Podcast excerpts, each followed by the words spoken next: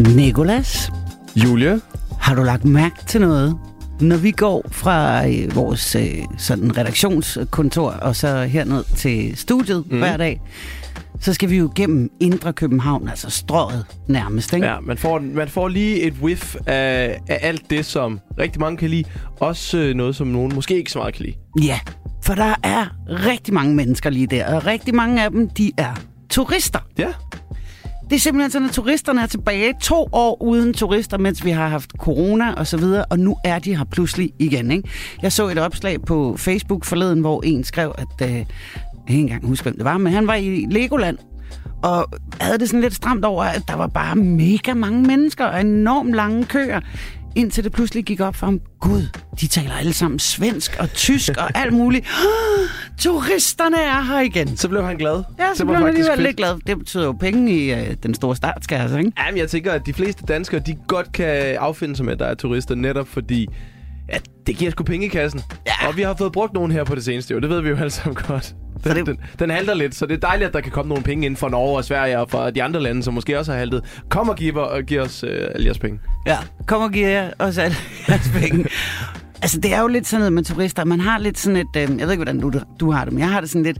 Det er lidt en øh, knivsæk af sådan et had-kærlighedsagtigt forhold, ikke? Fordi ja, de er gode for landet og for økonomien, og det er da også rigtig hyggeligt, at de synes, der er så mange pæne ting her. Men det er også bare som om, de fylder lidt. Det er som om, at øh, de alle sammen har lidt svært øh, ved at finde ud af, hvor de egentlig skal orientere sig hen. Det er som om, de, de hele tiden er lidt i vejen. Om Mm. man skal over et lyskryds, eller om man skal cykle på sin cykel, eller om man skal ind i Netto, eller hvad det er. Så er det som om, de, der altid står en forvirret turist lige foran dig, og ikke ved, om hun skal gå til højre eller venstre. Men omvendt, så er der jo også bare det med turister. Det gør, sådan får jeg det i hvert fald altid. Så begynder jeg sådan lidt at kigge på mit land på en lidt anden måde. Ikke? Fordi hvad er det, de ser? Hvad er det, de synes er spændende? Og så, øh, så tænker jeg altid sådan, hvad vil jeg egentlig vise en turist, hvis øh, jeg fik besøg her i Danmark? Har, har du nogle bestemte steder, du vil vise, hvis du fik gæster udefra? Jamen, det har, øh, jo, det har jeg da. Altså, øh, der, der er nogle forskellige små gems øh, sådan, gemt rundt omkring. For eksempel over ved, øh, ved Varde, der har de jo sådan en, øh, altså gravet sådan en, jeg tror det er en kalkgrav eller sådan noget, de har gravet op øh, og lavet noget, der hedder Nysø, som øh, i hvert fald for et par år siden var fuldstændig altså azurblåt vand. Og det var bare sådan inde i en skov, du ville ikke rigtig vide det, hvis, øh, hvis, øh, hvis du ikke vidste, at det lå derinde. Og det er bare sådan en lille hidden gem uden for Varde over i, i Vestjylland. Ja. Det, det er sådan et sted, hvor jeg vil sige, prøv lige lad os lige tage herhen en dag. Vi kan godt tage til stranden, men herinde, der er der varmt vand, og der er ikke noget vind, og det er pissehyggeligt. Ja. Jeg tror, at jeg vil øh, tage dem med til Dronning Møllestrand. Mm? Det er en super fed strand, men nu er det også sådan noget, der er jeg vokset op deroppe omkring, og, og, og så, du ved, så er man sådan lidt hjemstavns øh, rørstrømsk, ikke? Så, Men hvorfor er den bedre end andre strande? Er de fleste strande ikke meget det samme? Nej, men det er fordi, den ligger sådan lige lidt inde i en bugt, og der er sådan lav, den er rigtig god til familier, der er sådan lavvandet, du kan gå ud, altså nærmest en halv kilometer, og så stadigvæk bare være i til navlen, ikke? Mm. Så det er en rigtig, rigtig god strand, god sandstrand, og så øh, ligger den også sådan lige ved en skrant, så der er også læ og sådan noget. Det er perfekt. Det lyder helt perfekt. Jeg tænker videre også, hermed, det lille tip der. Ja, Dronning Møllestrand. Mm. Jeg tænker også, at du måske har et sted, hvor, øh, hvor du tænker, det her det er sådan en lille, en lille gemt perle, et sted, hvor du måske kommer fra. Hvis du nu skulle vise en turist rundt i din egen hjemmeegn, hvad var så det første, du vil vise? Det vil vi meget gerne høre fra dig. Det kan du sende os en sms på ind til 1424. Du skal bare skrive 1424 i øh, telefonnummerfeltet, og så fortæl os, hvilken øh, lille sted vil du vise en turist som det første, hvis de kommer og besøger din hjemstavn?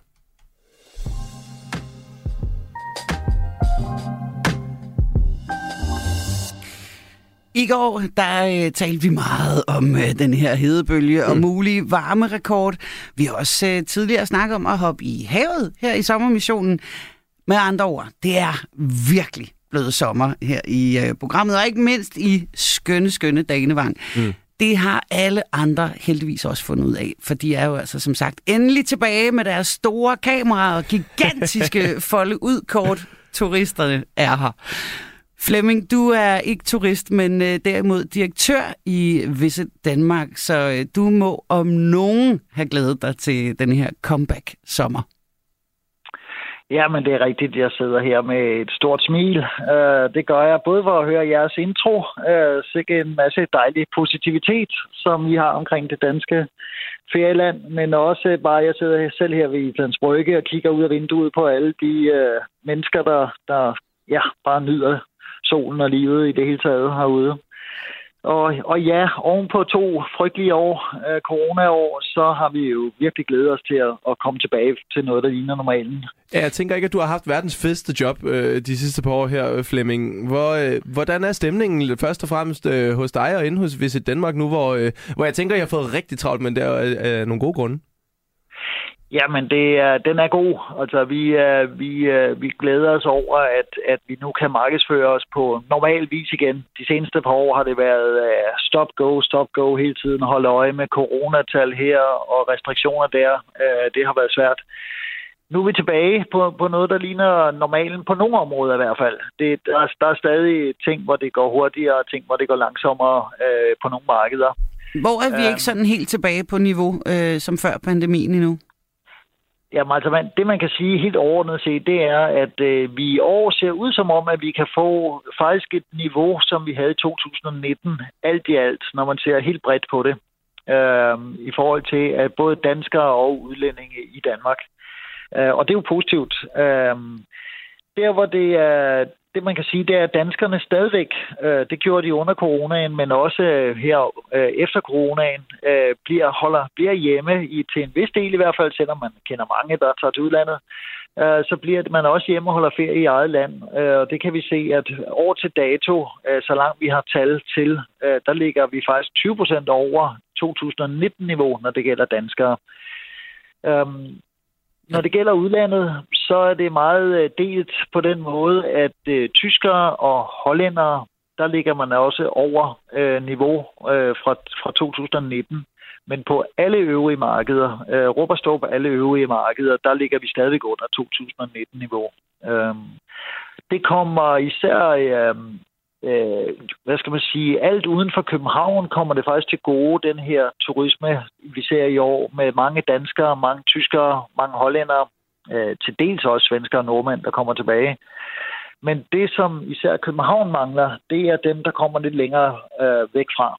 Altså det er øh, dem fra, det er de japanske turister, amerikanske turister og den slags?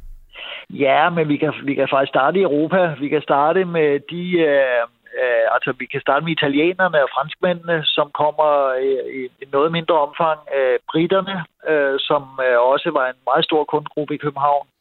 Men så kommer vi oversøges til amerikanerne, øh, kineserne, japanerne øh, osv. Øh, og, og der ligger vi langt efter for øjeblikket. Hvorfor? De andre markeder. ved, ved I det? Har, har, I, har I prøvet at undersøge? Har, kan man det? Det ved jeg ikke. Kan man finde ud af, hvorfor? Ja, altså, vi har, vi har jo løbende undersøgelser, der, altså, der monitorerer, hvordan går det, og hvad siger man, og så videre.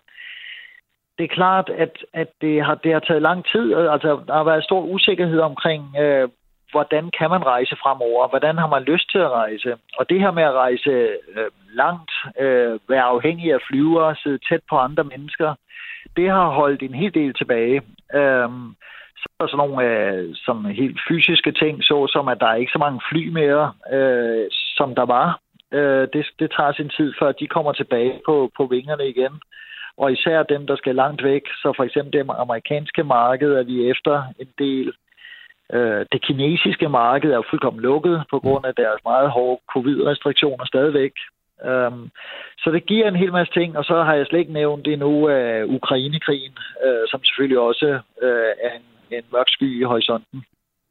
Men Flemming, hvordan arbejder I så på, øh, altså nu hvor der er jo rigtig mange lande, der er åbnet op igen, og folk mere eller mindre har frit valg, hvordan øh, får I så turisterne til at have Danmark som deres første valg? Jeg tænker, den, den kan jo godt være lidt svær at sælge sådan op imod Frankrig og Eiffeltårnet og den slags. Hvordan Nå, sikrer... synes du det? Nej, det er bare noget, jeg forestiller mig jo. Jeg synes jo, har skønt, ja, ja. men hvordan, hvordan sikrer I ligesom, at, at, øh, at de vælger Danmark som deres første valg? Jamen, det, det, er, det er også en stor opgave, vi er på. Øh, det, det har det altid været. Altså, Danmark øh, er jo hvis vi kommer væk fra Sverige og Norge og Nordtyskland, så er vi jo en ukendt destination for de fleste. Altså, nogen har prøvet det, men rigtig mange har ikke sådan en klart kendskab til det. Så det er jo markedsføring, markedsføring og er der markedsføring. Øh, det er det, det, vi gør i Vise Danmark. Øh, så er der sådan en ting, øh, altså, og, det, og det har vi brugt mange penge på. Altså, vi har været til stede fra, fra starten af foråret af, øh, ja, næsten helt fra vinter af, på det tyske marked, som beslutter sig tidligt, øh, og så i løbet af foråret på de øvrige markeder. Så det er markedsføring øh, til stede på sociale medier, i tv øh, og så videre, øh, har vi været hele tiden. Okay. Så, så, er der, så er der sådan en ting som øh, altså pressebearbejdning øh, og, og øh, influencers. Øh, dem har vi også rigtig mange af, øh, hvor vi, vi prøver at få dem til at skrive gode artikler øh, omkring Danmark, invitere dem til Danmark løbende, sådan så de laver rigtig fine artikler i deres øh, både online og, og, og på gammeldags øh, glitret papir øh, artikler omkring Danmark. Og så det er også en del her. Okay. Så ved jeg også, Flemming, at I arbejder øh, en del med bæredygtighed som øh, sådan et middel til, øh, hvordan man ligesom kan lokke turister til Danmark. Kan du ikke lige prøve at forklare, hvordan, hvordan det ligesom er blevet øh, sådan et salgsparameter, den her bæredygtighed? Uh, ja, men altså salgsbarometer, eller uh, parameter vil jeg næsten ikke kalde det. Altså, jo, på, på nogle markeder er det. Altså Danmark er kendt, altså i Skandinavien kan man sige, generelt er kendt for at være et, et bæredygtige, bæredygtige destinationer. Øh, vi, er, vi er langt fremme, når det gælder ja, vindmølleindustri og, og alle mulige andre måder at behandle naturen og hinanden og, og, og miljøet godt på. Øh, men vi ser det selvfølgelig også bredere. Vi ser det, altså der er jo en tredobbelt bundlinje, når man taler bæredygtighed. Øh, så den sociale og økonomiske, øh, de parametre er også vigtige. Uh, og der kan man sige, at altså, når vi, når vi tiltrækker turister, så gør vi det i langt højere grad. Altså faktisk så markedsfører vi faktisk ikke uh, mod højsommeren. Det sælger næsten sig selv. Det er lidt groft sagt, men det mm. sælger næsten sig selv. Det, der er vigtigt, det er også at sælge resten af året fordi det skaber gode jobs, det skaber, skaber jobs, det skaber detailomsætning, det er forretninger, der kan åbne hele året, hvis man kan få dem til at komme hele året. Um, og så gør vi, så prøver vi også alt, hvad vi kan for at skabe turisme rundt i yderområder, yderområderne af, af, af Danmark. Øh, for på den måde selvfølgelig også at skabe øh, turisme og omsætning og beskæftigelse steder, hvor der normalt ellers ikke vil være øh, beskæftigelse. Mm. Så man kan sige, det er et langt stykke af vejen vores take på, på bæredygtighed. Det er klart, på det rent miljømæssige, der er det, der er det el-lader, det er affaldssortering og alle sådan nogle ting, som, øh, som er som skal være der, men vi, vi, er, vi er faktisk ret påpasselige med ikke at, at, at markedsføre det for direkte. Det er mere sådan uh, indirekte, vi gør det. Uh, for vi, vi, vi skal absolut ikke ud af greenwashing noget, som, uh, som ikke kan tåle det. Mm. Så det er, det er meget, kan man sige, destinationerne rundt i Danmark, de arbejder meget med den miljømæssige del af det, og så alle virksomhederne selvfølgelig. Ja, perfekt. Til allersidst, Flemming, øh, vi øh, startede jo med at dele ud af lidt øh, hemmelige sommertips eller sommerdestinationer her i øh, landet. Har du øh, sådan en hemmelig lille øh, ting eller lille sted, man kunne besøge, som du bare lige godt kan dele? Bare sådan mellem os. og det er jo det farligste, man kan gøre som sådan et centralt sted, som vi ser Danmark. Fordi siger jeg et, så bliver jeg uenig med alle de andre. Du behøver ikke at sige, hvor det er, så skal du bare beskrive stedet. nej, nej, nej, nej. Jamen, altså, jeg har jo selv sommerhus nede på Als, øh, nede i Sønderjylland. Mm. Øh, og det har jeg jo virkelig lært at holde fantastisk meget af. Der var man ikke... Øh, altså, den ro og fred, det giver at komme ned sådan et sted, samtidig med øh, oplevelser, som øh, både i løbet af vandreture og cykelture og, og Sønderborg som øh, skøn by lige tæt på. Så, så det er faktisk øh, det er blevet mit lille fristed her. Øh, starten med coronaen, men også efter nu her. Den er hermed givet videre, Flemming. Det er det fald. Det er der, det sker. Præcis. Tusind tak, fordi vi måtte ringe til dig, Flemming Brun, som altså er direktør i Visit Danmark. Pernille har også skrevet ind på sms'en, hvis hun skulle vise et øh, bestemt sted, så skulle det være Kongebakken i Lystrup Skov, den bedste kælkebakke i Nordsjælland, og toppen er en gravhøj. Jeg ved, at øh, arbejde på kælk, det kan man også bruge på sommeren, eller om sommeren. Det er altså fordi, at øh, Pernille hun har skrevet ind til os på 1424 og fortalt om hendes lille hemmelige sted. Sådan den lille dejlige perle. Det, det skal jeg simpelthen lige forstå. Hvordan kælker man om sommeren? Jamen, øh, du kan lave en sommerkælk jo. Kan man det? En sæbekassebil, basically. Nå, nå, ja, ja. Så er det bare afsted ned afsted på græsset. ned ad bakken. Ja. Og det er det, igen, børn, de, de kan godt lige klare nogle skrammer en gang imellem. Det lyder mere som noget ud af Jackass, hvis jeg skal Det gjorde jeg også en masse, dengang jeg var 11, 12, 13 år gammel. Min far, han blev rigtig, rigtig sur. Du kan altså komme med din uh, lille hemmelige sted uh, på, uh, hvad hedder det, vores sms ind til 1424. Og turisterne, de er jo altså strømmet til Danmark i år. Her i København, der kan man bare spotte dem med det samme, altså i deres hatte, vandresko, rygsæk, telefonen den plantet godt mellem hænderne, eller i den der pengekat, der ligger hænger foran om som mm. halskæden. Øh, og øh, de står jo ja, rundt om Torkespringvandet. Vi har set masser af dem i dag, øh, og man har måske lidt glemt, hvordan det var at, at have turister her i byen. Er det sådan lidt at skulle dele igen, ikke? Ja, Ja. Sådan, det, det er ligesom dengang, altså, når man kigger på sine børn, når man tager sit legetøj tilbage, du må ikke lege med den. Du skal gå væk fra mit storkespringvand. Ja. og når nu vi er her på Danmark, så øh, har jeg selvfølgelig bare tænkt lidt over, hvorfor man vælger Danmark, når verden er, øh, er sådan åbnet igen. Altså, hvorfor skal det lige være her? Det er også noget af det, vi snakkede med øh, Flemming om. Og for lige at blive lidt klogere på det, så sendte vi vores reporter Astrid Kirkeskov ud til øh, diverse turistattraktioner her i København til en lille snak med de her turister om, hvordan de dog er endt i Danmark. Og første stop, det var Gefjernspringvandet. Excuse me? Hi. Hi, sorry. Uh, are you a tourist? Yes. Hi, sorry. Uh, I'm uh, Astrid. I'm a journalist from Danish Radio 4. Okay. Uh, I'm doing a story about why people have chosen to go to Denmark for their summer holiday, and I was wondering if I can ask you a few questions.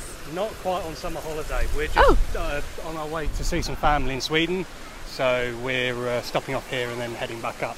Oh, so it's just like a stop on the way? Yeah, so thought we'd do a little mini city break on the way up to go and visit some family.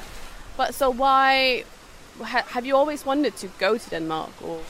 Yeah, it's always been on the list of places to visit, um, but never really had the opportunity before. And this was a nice excuse to come come here and have a look around for a couple of days.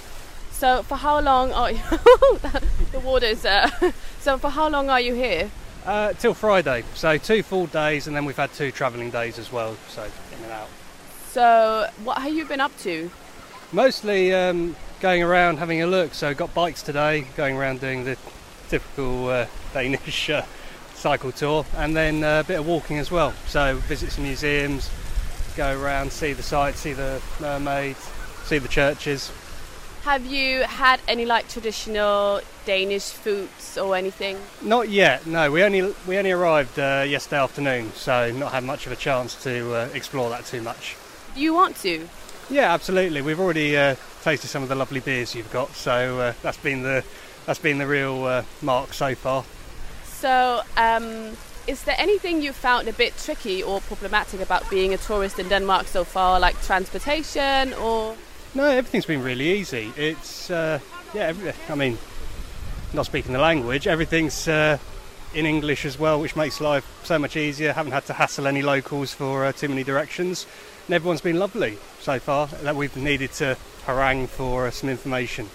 So there's nothing where you think we could improve. I don't think so. No, I, I think maybe uh, for the cycling, just a little uh, little leaflet just to warn people about which side of the path to be on, but you pick it up pretty quick. Other than that, it's been perfect.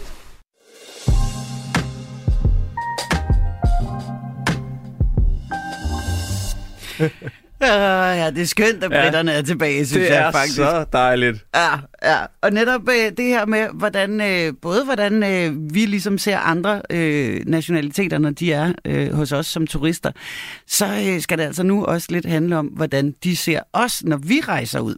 For øh, en ting er, ja, at vi måske har nogle holdninger til, hvordan øh, forskellige nationaliteter de opfører sig, når de enten er her i Danmark, mm. eller når vi møder dem på ferie. Men spørgsmålet er bare også, hvordan de opfatter os. Ja, det må være godt, fordi vi er jo perfekte. Ja, We det... are perfect. Totally perfect. Nå, men vi kan heldigvis spørge nogen, som er meget klogere end du og jeg om det. Vi øh, kan nemlig spørge Ulla Gede om øh, det selv samme. Hej Ulla. Hej hej. Ulla, du er indehaver af Fransk, som den hedder, øh, din øh, virksomhed øh, på Frederiksberg. Ja, det, ja præcis. Og så er du også redaktør og medforfatter til bogen Håndbog i Høflighed, som har den fine undertitel Kulturelle koder i 11 EU-lande. Mm. Så jeg tænker, at du er den helt rette at spørge om, hvordan vi danskere opfatter os selv, når vi rejser ud. Ja, altså egentlig så tænker jeg, at vi måske ikke altid tænker så meget over, hvordan vi virker på andre, når vi tager ud. Men man kan sige, jo mere folk er vant til at rejse, og måske har boet i udlandet, studeret i udlandet, og handlet med folk fra andre kulturer, jo bedre bliver man jo til at ligesom mærke øh, og stikke fingrene i jorden. Og, øh, så. Men hvis vi tager udgangspunkt i, at vi bare er ude en gang om året, og vi er turister, så tror jeg altid, at man bare tænker, nu skal jeg ned og, og fyre den af. Øhm, men, men, øh, men hvis jeg skulle give nogle råd, så vil jeg sige, at man skulle hellere tænke på sig selv som, som gæst. Måske ligefrem som ambassadør for sit eget land. Mm. Fordi vi, vi, vi bedømmer jo selv folk udefra, hvordan... Altså, hvis en franskmand optræder arrogant, så tænker vi, sådan er alle franskmænd, ikke? Alle, alle franskmænd, og så videre, så videre. Så hvis vi tænker os selv lidt som, øh, at vi er gæster i et land, og at vi heller ikke vil smække bordet, benene op på bordet øh, i et fremmed hjem, så skal vi heller ikke gøre det. Ja. Øh, og så vil jeg også sige, nå, undskyld, hvis jeg lige må sige, helt generelt, så har jeg lavet sådan tre regler, at man skal lade være med at tro, at øh, for eksempel, øh, nu hørte jeg lige interviewet en, en engelsk turist, og det er jo fedt. Øh, altså, han jublede jo over, at alle kan tale engelsk. Og det er også rigtig fedt, men man kan ikke rejse ud og så tro, at alle kan tale engelsk i udlandet. Øh, og jeg har hørt rigtig mange komme hjem fra Italien eller Tyskland og brokse over, at folk ikke kunne tale ordentligt engelsk. I stedet for vil jeg så vente den om at sige, at man skal lære nogle brokker af det sprog, der tales. Øh, Så guten tag, bon, buongiorno, dzień dobry, hvis man nu er i Polen. Øh, og, og nogle små øh, sige tak og ja og nej og, og øh, jeg vil gerne have og sådan noget. Altså det gør bare folk glade og føler, at de åbner sig. Og så regel nummer to, det er bare brug dine øjne. Øh, se, hvordan folk opfører sig i det offentlige rum, og så øh, hvordan de klæder sig, øh, hvis de er i kirken eller en moské eller en restaurant. Se, om folk giver drikkepenge. Og så og lad være med at, at øh, hvis du kommer i, undgå at blive disku øh, til at løsne og, og øh, man skal aldrig øh, snakke religion og politik, når man er øh, turist, tænker jeg. Ja, så tænker jeg, så får du meget sjovere. Ja, okay. ophold. Ja. Jeg, jeg ved også, at øh, noget af det, som øh, de andre i Europa siger om os, eller øh, sådan, når de omtaler øh, øh, os nogle gange, altså, så har de sådan lidt, at de kalder det at være øh, diskret som en dansker. Mm. ja, Men det er vist tror nok, det er vist nok meget ironisk ment, ikke? Hvad? Er vi ikke diskrete, eller hvad? Nej, jeg tror det ikke rigtigt. Uh, at det er det. Uh, vi går jo for, og, og det er jo også rigtigt, det er jo vores værdier, at, uh, at vi er alle sammen lige, og hvorfor gør nogen forskel på folk og sådan noget. Problemet er bare, at vi er helt alene i verden med den opfattelse faktisk. For alle andre steder, der har man meget sådan fokus på sproglig høflighed, at, at man viser respekt i form i sproget, og det gør vi bare ikke særlig meget. Altså, vi er ikke så gode til at sige goddag til kassemedarbejderne, eller hvis vi spørger folk om vej på gaden, så, så siger vi ikke goddag eller, eller noget. Vi går bare hen og spørger. Øh, og det gør man bare ikke i andre lande. Så, så der vil folk opfatte os. Det er derfor, de så siger, at vi er diskrete, fordi vi er bare sådan mega... Øh, Elefant i glasbutik. Ja. Fuldstændig, fuldstændig. Men ja. jeg, jeg, læste, jeg læste en, der havde, havde skrevet øh, sådan om danske turister, at danske turister de tager til udlandet for at finde et øh, varmere Danmark. Er det sådan, vi er? Altså sådan, er, vi, er, det, er det det, vi leder efter? Ej, jeg, tror, jeg, jeg håber ikke, det er sådan. Fordi jeg synes, det, det, er, jo, det er jo festligere, hvis man opdager nogle, øh, nogle nye ting, som er mm, anderledes og, og mere... Øh, ja, altså giver os nogle dybere øh, følelser af, hvordan man også kan leve på andre måder. Ikke? Så, så jeg håber, det er et, et fortal, der gerne vil finde et varmere Danmark. Og så har du også øh, en pointe omkring det her med, at vi sådan lidt mangler en, øh, en hilsekultur, altså som, som nærmest ja. bliver opf- opfattet sådan lidt uhøfligt af, af, Ja. af, af, af andre øh, borgere rundt omkring i, i, i andre lande. Hvad, hvad mener Ja. du med, at vi mangler sådan en formel hilsekultur? Øh, Ja, men altså, som jeg sagde lige for et øjeblik siden, så har vi en, et ideal om, at, at vi alle sammen er lige. Øh, og det gør, vi, at vi tænker meget, når vi behøver ikke sådan gøre noget særligt ud af at sådan hilse på folk og, og vise respekt og sådan noget. Men, men det, øh, det har man bare ikke i andre lande. Der skal man vise, jeg har set dig. For det er jo en måde at sige, at jeg har set, du sidder der ved kassen, og jeg har set, at du står og, bag, øh, og, og hænger tøj op på den her bøj, øh, på det her bøjlestativ øh, i, en, øh, i en tøjforretning. Altså, man skal lige hilse og sige goddag. Det, det var, men altså, det var altså, det allermest basale høflighed i stort set alle, alle andre lande. Ikke? Mm. I Tyskland og Frankrig, England og så videre. Ikke? Hvad, hvad med sådan noget som, øh, som humor og sådan noget? Jeg kan huske, øh, da, da vi var yngre, jeg var ved at græmme så eneste gang, vi var på en udenlandsk restaurant, fordi min far han skulle komme med, med alverdens jokes. Nu er jeg begyndt at komme i den alder, hvor jeg faktisk synes, at de er ret sjove, men de, men de virker, Ja, er. ja, men de virker stadig ikke rigtigt, når de spørger, you finish, og så min far siger, no, we Danish. Nej, nej. altså, er der noget der, hvor vi også går forkert, altså hvor vi ikke kan forstå øh, sådan humormæssigt? Jeg tænker, at det kan være meget godt at, at, at prøve at være sjov, men man skal jo så vide, øh, hvilket... Nej, jeg tænker egentlig, man skal... Altså også det der med at være ironisk, øh, hvad, hvad jo også er en rigtig øh, dejlig dansk specialitet, det tror jeg også bare, man skal pakke væk. Og jeg tror også, man skal mere tænke på, at man er, hvis man nu er på en restaurant, at, at man er i en professionel sammenhæng, og de er måske travlt, ikke? Men selvfølgelig kan man da altid lave lidt, lidt altså, lave lidt sjov, ikke? Det tror jeg ikke, at, at, at, øh, at verden bliver dårligere af, vel? Eller oplevelsen. Ulla, øh, du har også nogle tip til, hvordan vi danskere vi så kan gebære os, når vi er øh, udenlands, sådan i specifikke lande. Lad os lige prøve at zoome lidt ind. Øh, hvis nu Okay. vi er i Tyskland, som jo er et sted, hvor mange øh, ligesom kører igennem på bilferie, nogle Mhm, mm-hmm. stopper mm-hmm. også undervejs. Hvad er der godt at vide, øh, når man er turist i Tyskland? Jamen altså, øh, mange danskere tror jo, at vi minder meget om tyskerne, og ja, det gør vi altså ikke, fordi det er, altså jeg vil sige, der, er- der er sådan en generel regel om, at jo større et land er, jo større magtdistance er der, og jo større hierarki er der. Så, så det første, man skal gøre sig opmærksom øh, eller tænke på, det er, at man skal sige vi, øh, og også igen, altså man skal, at man er dis, og det gælder jo stort set, altså nu er jeg ikke i England, hvor hvor de jo heldigvis øh, siger you, så det gør det lidt nemmere for os. Men i Frankrig og Italien og i Spanien og i Tyskland, øh, der er man faktisk med i det offentlige rum. Så det er nok den vigtigste ting. Og så også med guten tag og herre og frau og så videre. Ikke? Altså, mm. øh, de giver den virkelig gas med, med den sproglige høflighed. Hvad så med Men ellers et, så kan øh, det jo være ret gemytligt, ikke? hvis man sidder på en øh, bier. En bierstube? Øh, Bierstube, garden ja. også. ja. Ja. Eller biergarten om sommeren, ikke? Altså, Mm. Det kan jo være ret så gemytligt. Ja. Hvad så med et sted som øh, Italien, for eksempel? Hvad skal man øh, lige vide er øh, god tone der? Man skal lige folde hånden, du ved. Ja. Sådan, øh, den, den klassiske Ja. italiener. Ja, jeg tænker i hvert fald, at man skal tænke meget over sin dresscode, øh, at, at det, det er også et katolsk land, Mm. og så er det et land, øh, hvor de selv går meget op i at være klædt, øh, altså der er meget fokus på dresscode, altså at være korrekt klædt på. Øh, så som mand skal man, altså uanset om det så er 38 grader eller hvad det er derude, så skal må man aldrig gå rundt med en nøgen overkrop, og, og, og, og aldrig jo heller gå ind i en kirke eller noget sted som hverken som kvinde eller mand, men med, med bare skuldre, øh, og måske også helst dække knæene til, hvis man går ind i en kirke. Ikke?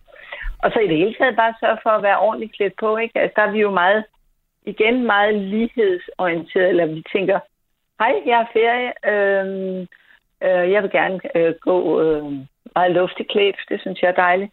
Men tænk på, hvem vi besøger. Lad os også lige tage et smut til... Og, og må jeg også lige sige en ting til os. Altså, man skal heller ikke sige ciao og sådan noget. Altså, det, det er forhold venner. Man skal sige buongiorno. Eller, Buongiorno.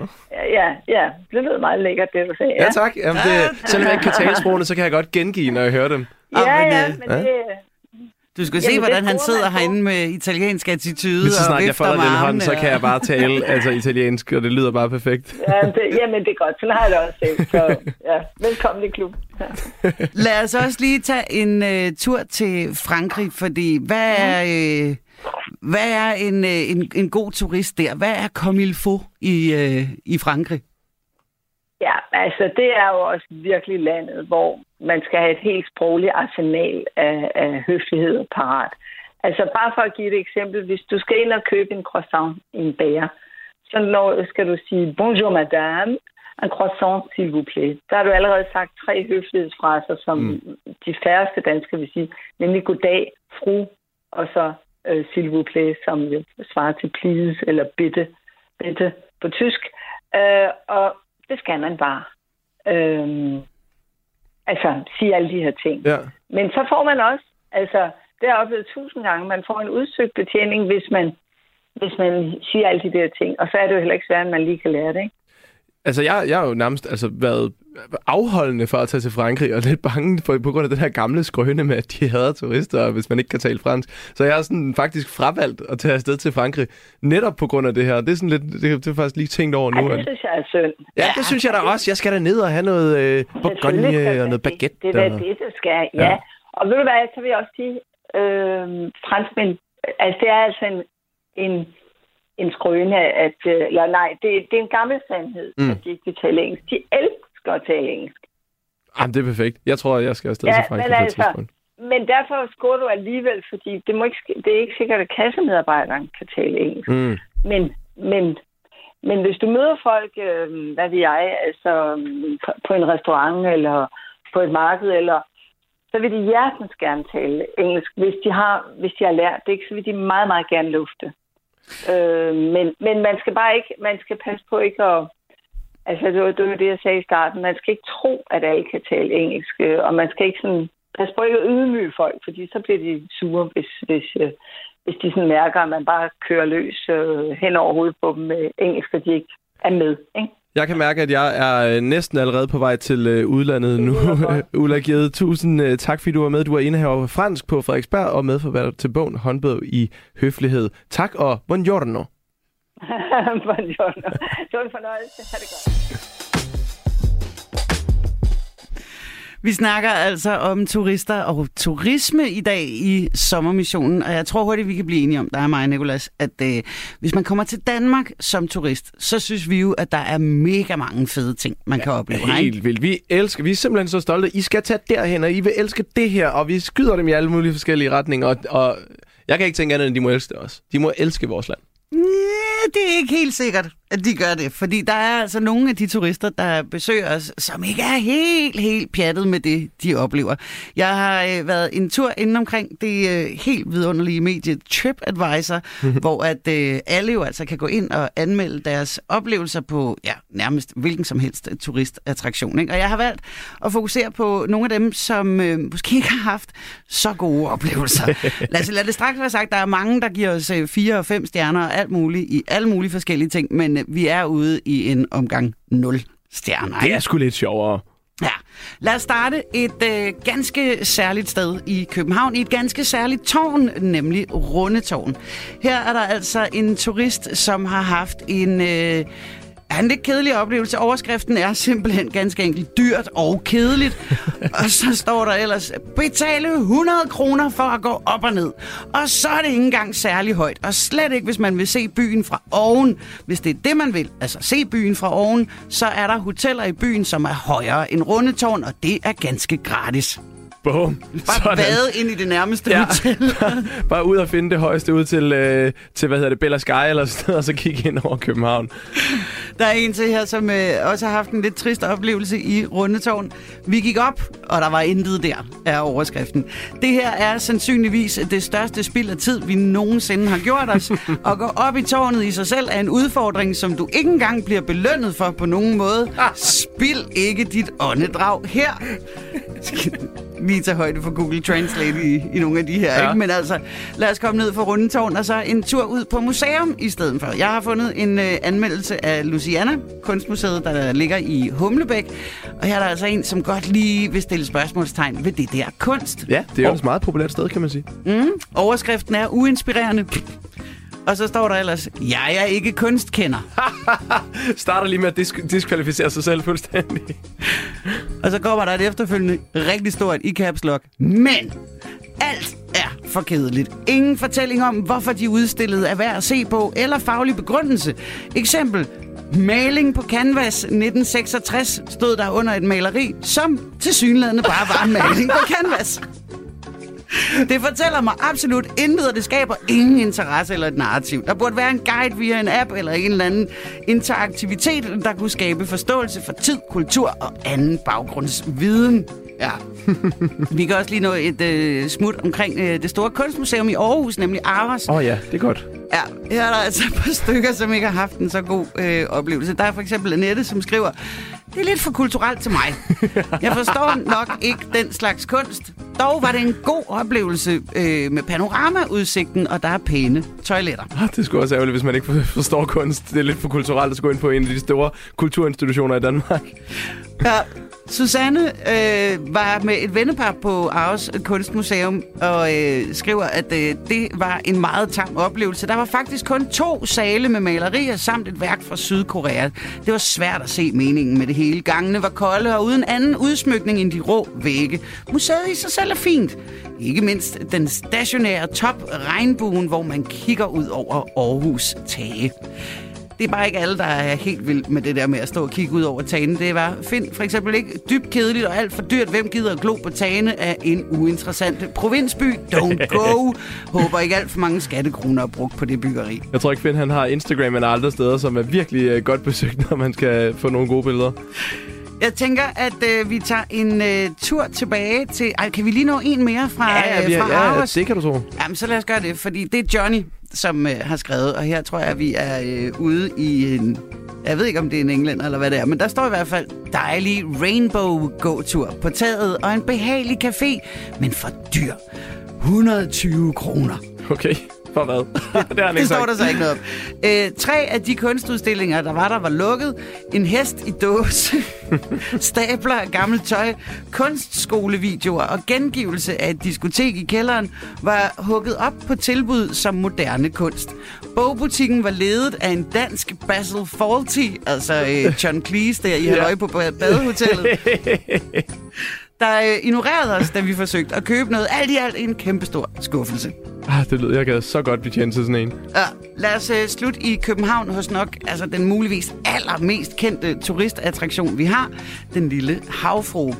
Der er over 16.000 brugere af TripAdvisor, som har anmeldt den lille havfru. Og 700 af dem har altså kun givet en enkelt stjerne. Og en af dem, det er øh, Carsten E. fra München i Tyskland, som i overskrift skriver, nyd havnen i stedet for. Det er en vildt overdrevet seværdighed, og hun har flere gange fået savet hovedet af, men er blevet repareret igen.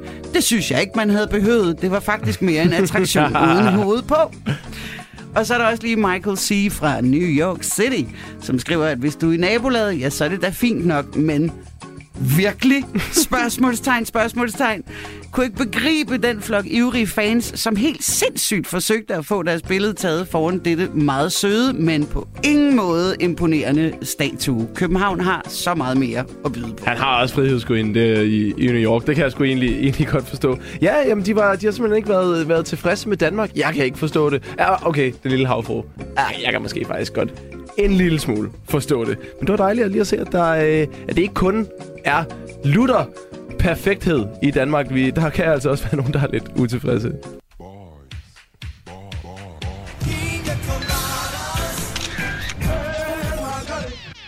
Yes, vi skal til dagens sommerhit. Det er mig, der får lov at starte i dag, Ja, det gjorde det også i går. Det gik jo ikke godt for dig. Jeg, øh, jeg, jeg, jeg skød dig simpelthen ud af banen som et perfekt home run i et amerikansk baseballspil. Bang! Jeg husker det som, at jeg sådan gav dig sejren og sagde, okay, så får du den i dag. Ja, det kan vi godt sige. Det, det, dem vil jeg gerne give dig, så længe jeg vandt. Okay, vi spiller med dine regler. Fair nok. Godt. Øh, jeg har fundet et øh, sommerhit frem til i dag, og det er et øh, sommerhit, som altså bare i tekst, lyd og det hele emmer og oser af dansk sommer, når det er allerbedst. Ikke? Der er klipklapper, der er bøgeskov, der er sol, strand, sand og vand og det hele. Vi skal nemlig med det brune punktum en tur ud i det blå.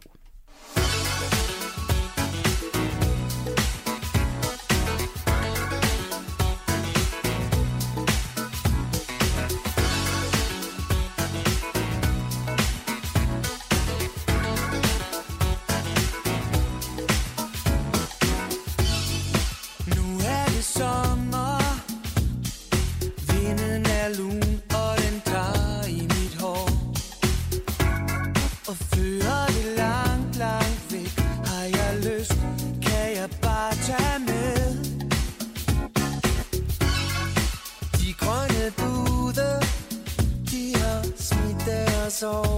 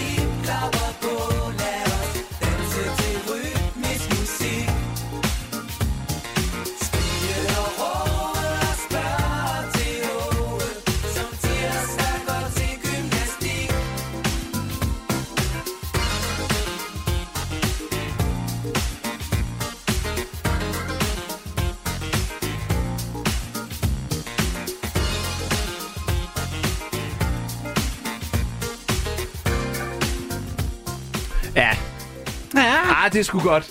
Prøv at høre, alt ved det nummer skriger bare dansk sommer, Lige ikke? præcis. Ah, Man følger bare med, og så kommer der lige den der saxofonsolo med ind i det hele, der gjorde mig helt salig. Jeg sad faldt, faldt helt ned i stolen her. Så ligesom at være til jazzfestival i Nyhavn, eller Ja. et eller andet lige pludselig, ikke? Det er ja. helt perfekt. De har jo om nogen, altså hidden gems, altså små perler rundt i Danmark, som øh, de snakker om, og det var også det, vi talte om i starten af programmet, hvor vi bad dig om at skrive en sms ind, hvis du har et eller andet sted, øh, som du vil vise en turist, som det allerførste der, hvor du kom fra.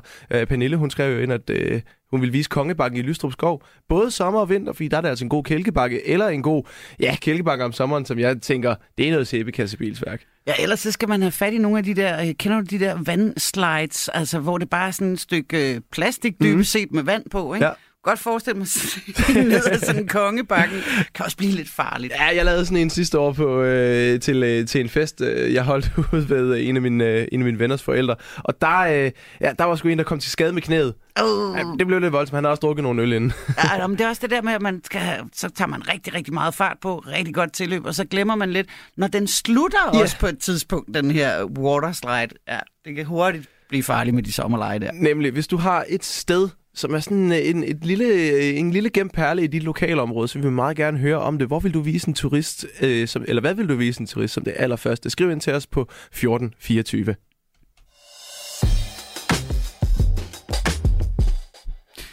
Vores reporter Astrid Kirkeskov blev øh, tidligere i dag sendt ud for at høre nogle af de mange turister her i København, hvordan i alverden og hvorfor de er endt lige præcis her. Og øh, hvad deres oplevelse af Danmark sådan indtil videre har været. Tidligere der kunne vi høre, hvordan en øh, fyr fra England var endt her med sådan lidt et tilfælde, og, og synes at blandt andet det der med at cykle i højre side, det var virkelig, virkelig svært. Lad os prøve at høre, hvordan det gik Astrid på næste stop på ruten, nemlig det famøse Rundetårn. Where are you from? Uh, China. Oh wow, that's quite a big trip to Denmark. Why did you choose to go to Denmark? Oh, so I study in the U.S. Um, and I decided to go on a two-month uh, t- graduation trip. Oh wow, so is Denmark your first stop or Oh, actually, it's my third last stop. So I started from Barcelona and went all the way north. Yeah. Um, and Denmark is like the place that I really want to go. So I put it inside my schedule.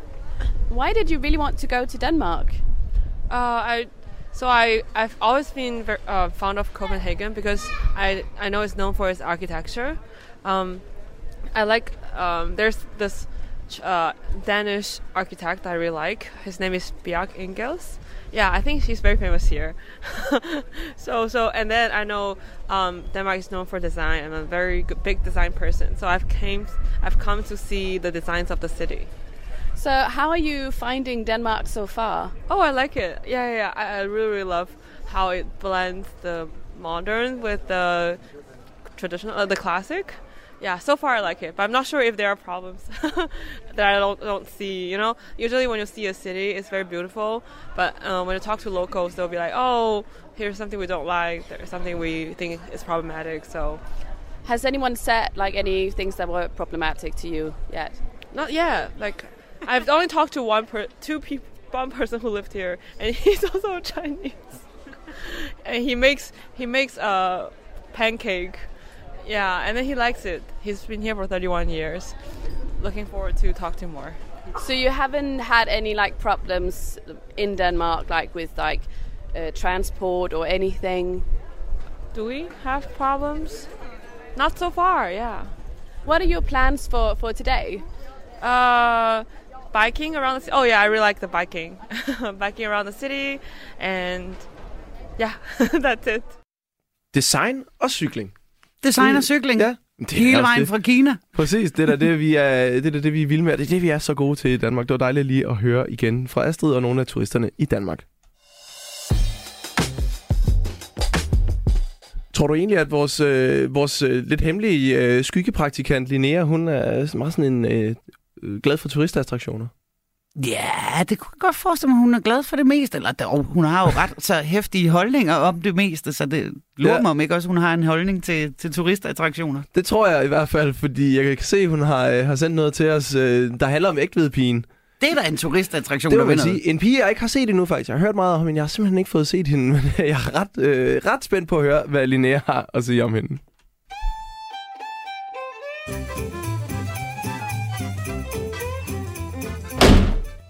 Am I right? Am I right? Dit daglige envejskommunikerende debatoplæg, der får dig til at ændre holdning hver dag. Am I right?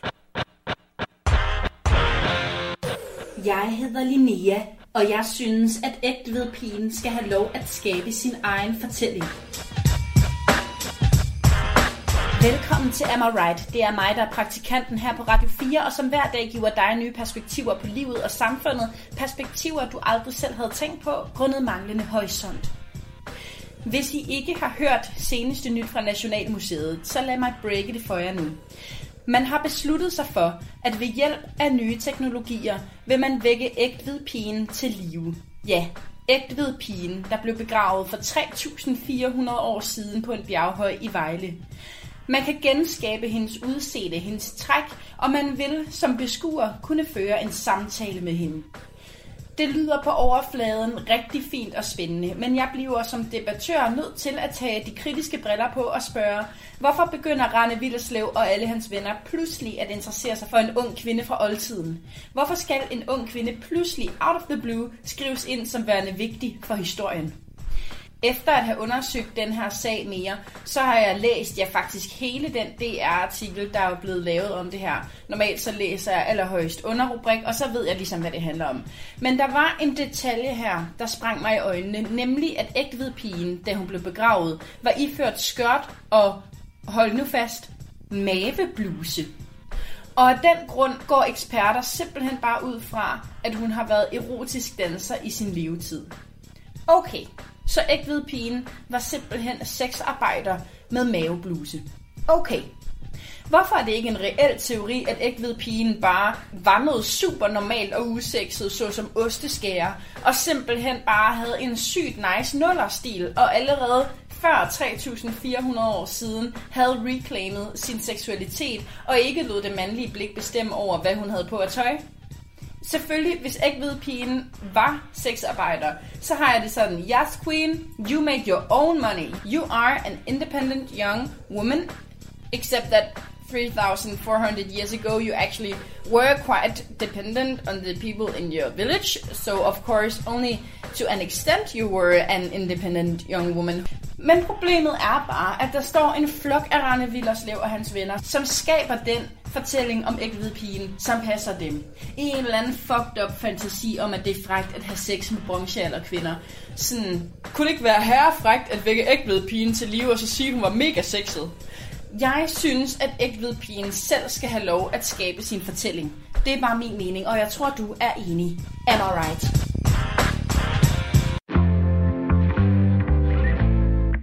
Vi har alle sammen noget i vores livsbagage. Det er jo overraskende svært for mig, det her. I Bagage på Radio 4 hjælper Anders Lund Madsen med at rydde op i de historier, der nager. Hvad skete der egentlig dengang? Hvorfor tænker jeg stadig på det? Og hvordan får jeg fred? Skriv til os på bagage radio4.dk, hvis du har en sten i skoen, du gerne vil af med. Og det er det, det handler om. Sæt en lille smule bagage fra sig, så kan man gå lettere. Radio 4 taler med Danmark.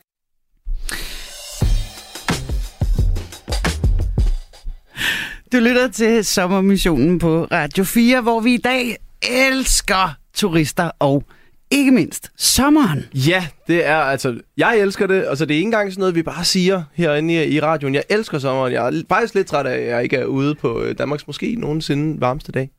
Ja, men det er altså ikke alle, Nikolas, der har øh, sådan et... Øh, var lige ved at sige, ensporet forhold til øh, den her varme årstid. Der er også nogen, der synes, det er lidt svært, det der med sol og sommer. Nogle af dem, som øh, egentlig mest lever om natten. Og en af dem, det er vores kære husfilosof, Alexander, som øh, bare hedder A når man øh, kalder på ham. Han er øh, taget på stranden for noget, der sådan, altså det lyder nærmest som om det er første gang, han er der. Du kan høre lidt af filosofens tanker her, hvor det er blevet tid til flaskepost fra filosofen. Flaskepost fra filosofen. Trods shorts, bøllehatsbevidsthed og havudsigt. Mørket lurer også i de lange lyse nætter. Skyggerne er længere, men forhåbentlig og oftest kan man nemmere træde over dem. Camus argumenterer berømt og berygtet i Sisyphos-myten for at selvmordets mulighed for mennesket stiller et filosofisk spørgsmål foran alle andre. Er livet værd at leve eller ej? Det skal besvares først. Jeg vil gå videre. Og jeg vil gå ud fra, at livet er værd at leve. Og måske ikke mindst en solrig dag ved havet. Lyset gør livet lettere. Sådan skal det helst være. Det skal ikke blive for ubehageligt. Solcreme på satan. Filosofi. Iskolde trobetanker, man kan forholde sig til. Jesus. Hvad er mig gajolæske på ben, ansat i en tvivlsom PR-afdeling. Altså, det gør sgu noget ved en havet. Snart bliver sandet dækket til fra nær og fjern. Tykke og tynde, kloge og dumme, flotte og klare med alle hygger sig. Sådan plejer det at gå. Tanken kan blive smerteligt tung. Tag overhånd og drukne dig. Kaninhuller i bøtten og sådan noget. Det er lidelse på jul. Det siger Buddha. Og store nøgne mænd i skrædderstilling skal man tro på. Især på en strand. De har ikke noget at tabe. Men det er det, det er. Eller også er alternativet for usikkert eller radikalt. For de fleste. Nej, det er ikke så lige til at være til, når man lige tænker over det. Nej. Ikke når man lige tænker over det. Jeg ved ikke, hvad det er, jeg lige har hørt.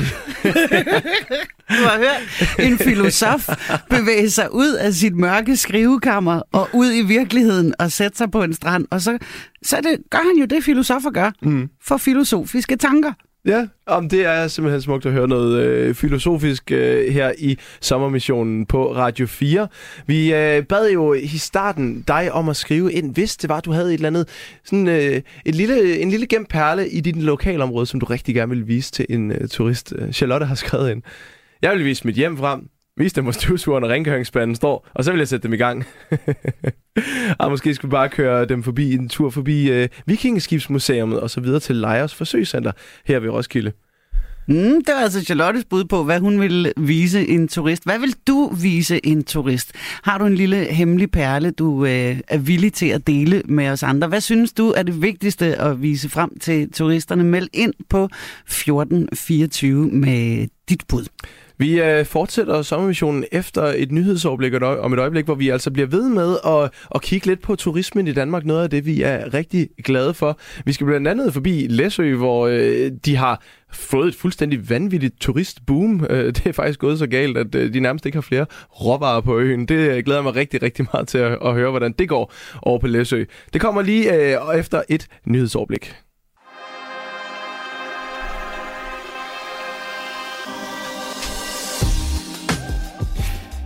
Er vi i luften igen, Det er vi i hvert fald sommermissionen her på Radio 4 med Nikolaj Skrøder og Julie Bundgaard. Går du ind i den anden time. Mm. Den gode time. Den gode time. Ja. Jeg synes nu egentlig også, at første time var ganske udmærket. Det For var- ja. i dag, der taler vi nemlig om turister og turisme.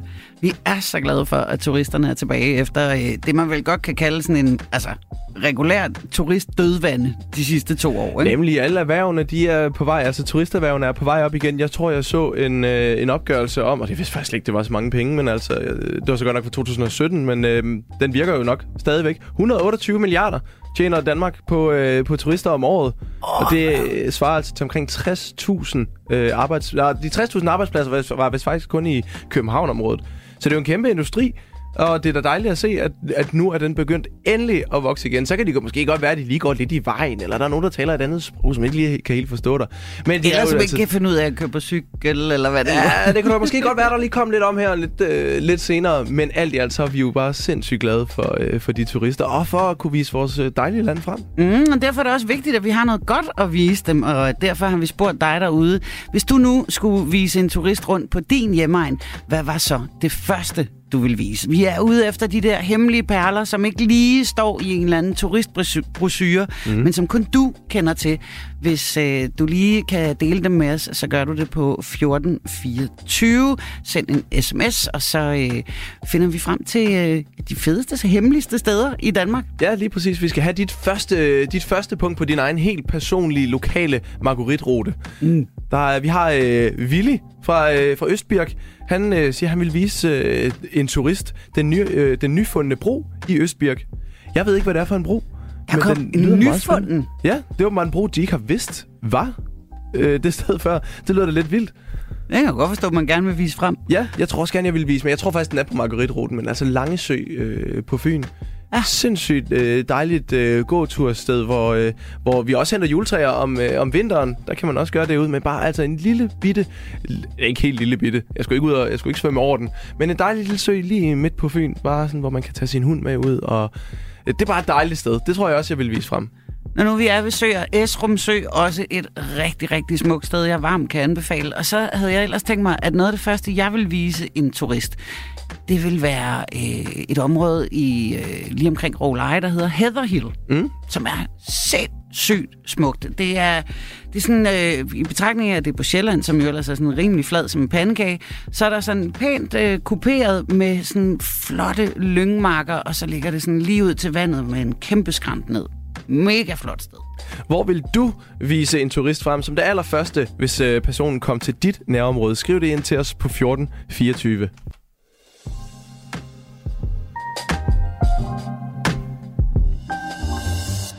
Under corona, der var der jo øh, rigtig mange danskere, der fandt ud af, at vores egen lille Dannevang her er et super nice og lækkert sted at holde ferie.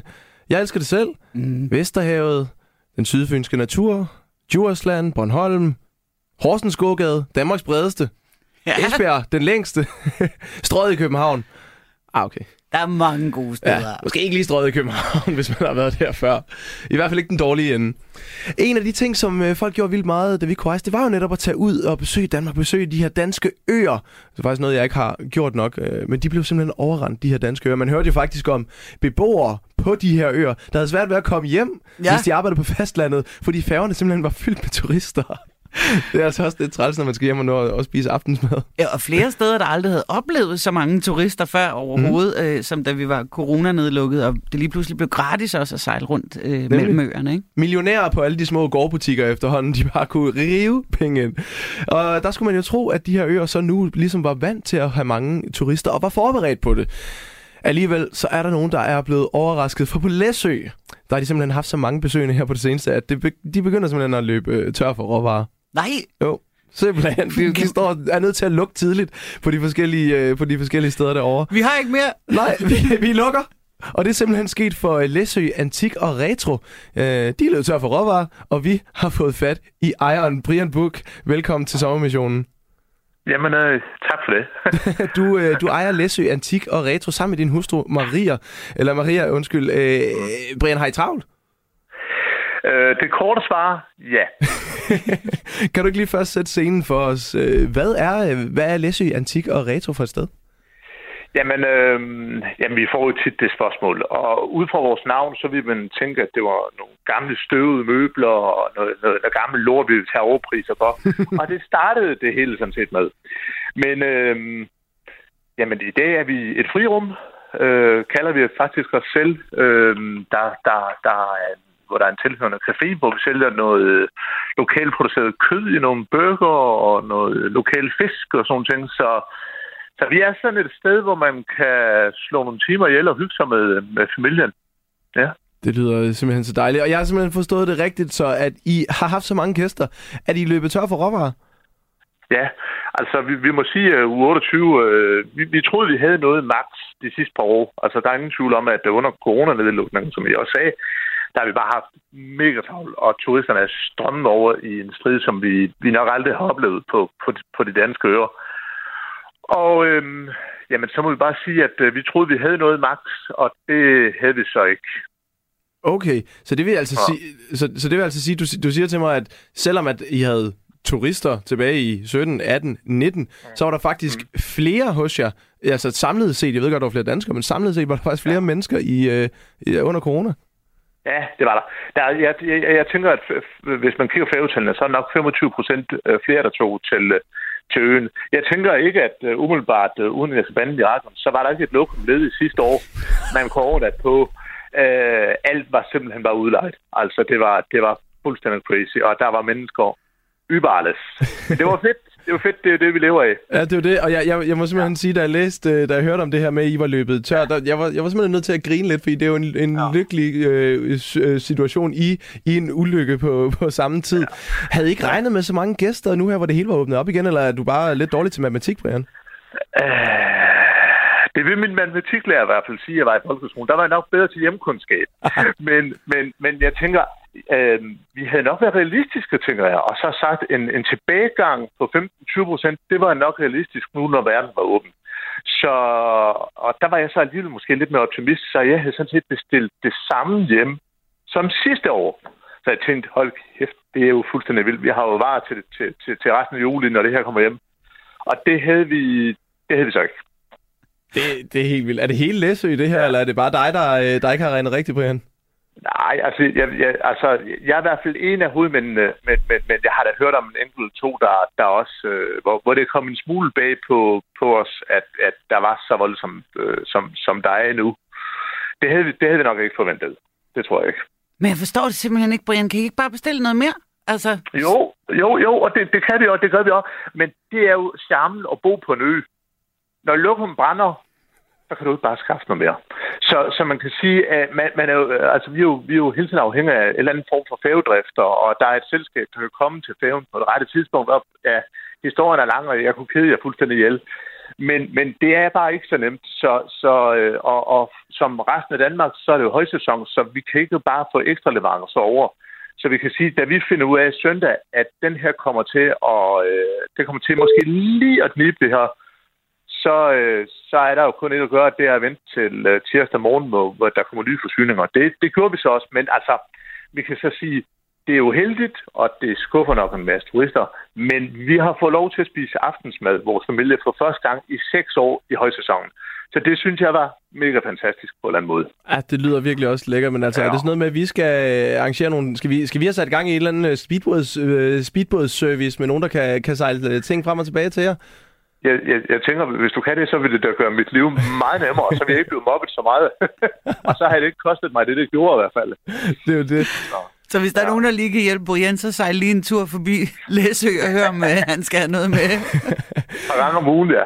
Vi, øh, vi snakker om turisme her i, i dag, og som sagt, så er I jo i en, en rigtig lykkelig situation. I blev nærmest overrendt. Men hvordan, hvordan ser det ud på, på Læsø? Øh, kan I mærke, at, øh, at det er åbent for udlandet igen også? Altså, hvordan er fordelingen? Er der stadig rigtig mange danskere, eller hvordan ser det ud?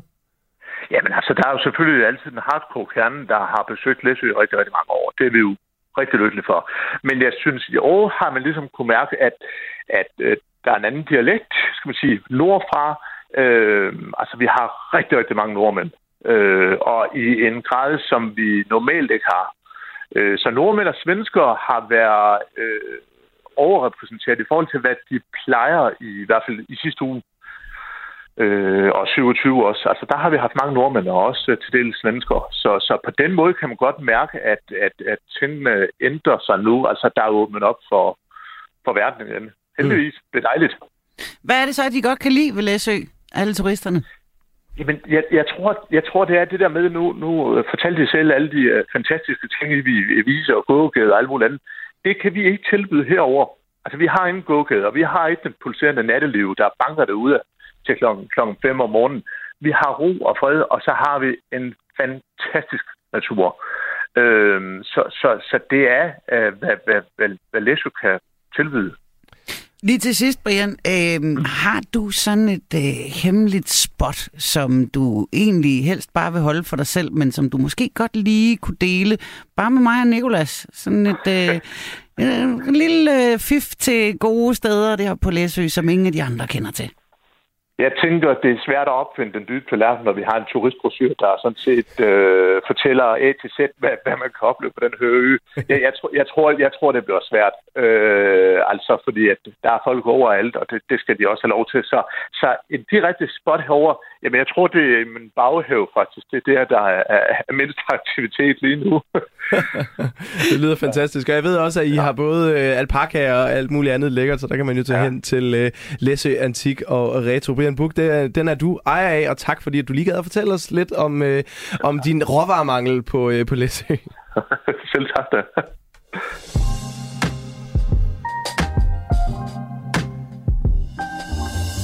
Ja, nu har vi efterhånden fået det slået fast her i programmet.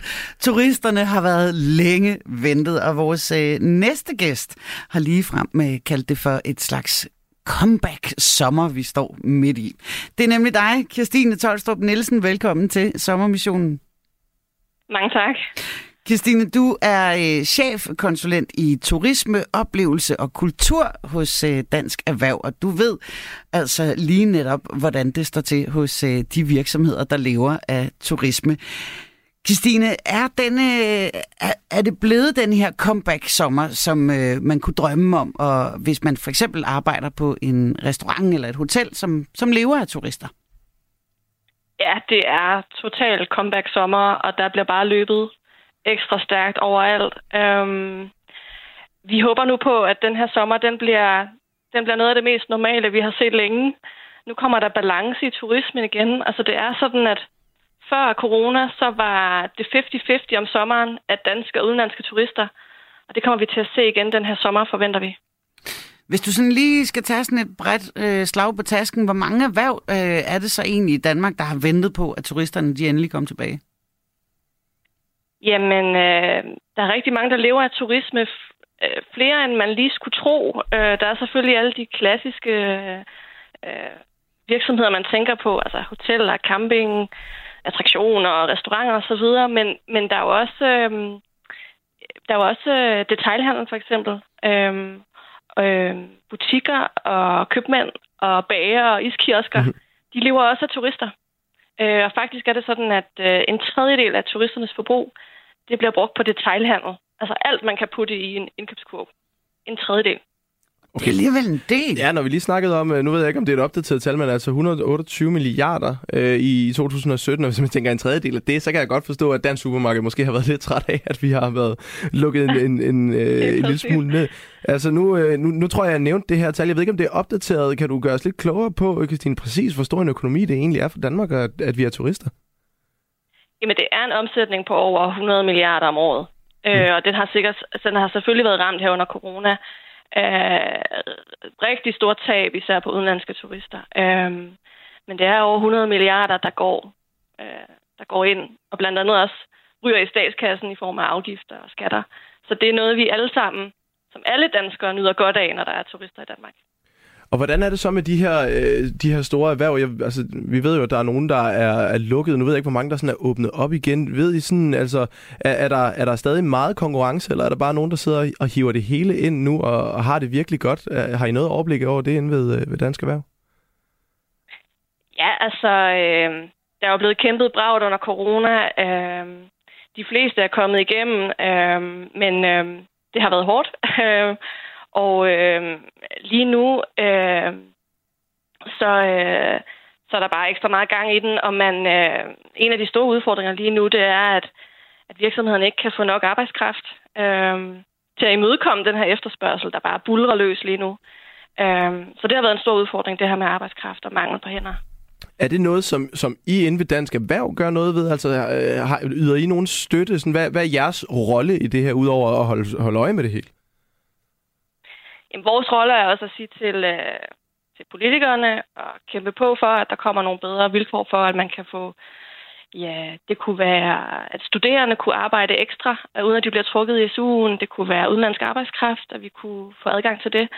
Øhm, så der presser vi hele tiden på for, at øh, vi kan få nogle forbedringer der. Øhm. Mm. Okay, dejligt. I må også være glade inde ved Dansk Erhverv. Jeg tænker, der er fest derinde efterhånden nu, hvor det hele er begyndt at, at åbne op igen. Der må være nogle glade, øh, nogle glade medlemmer, som, øh, som ringer til jer og siger, yes mand, det kører bare nu.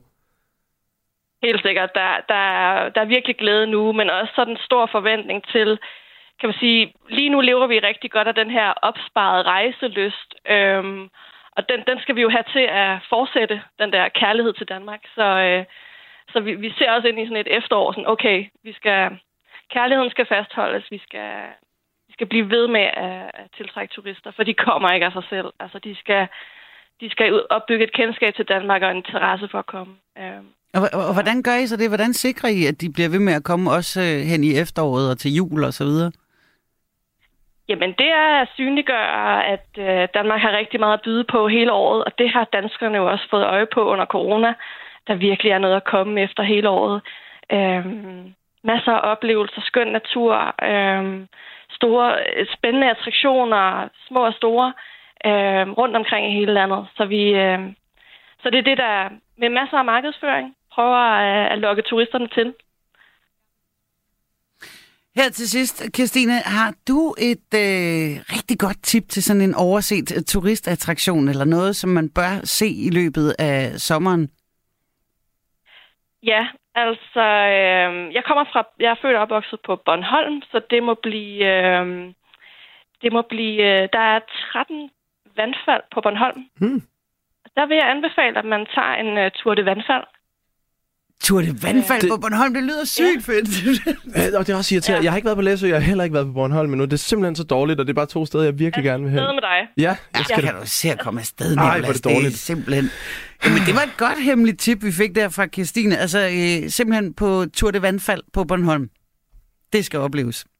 Kirstine, Kirstine Tolstrup Nielsen, tusind tak, fordi vi måtte øh, ringe til dig. Chefkonsulent altså i turisme, oplevelse og kultur hos Dansk Erhverv.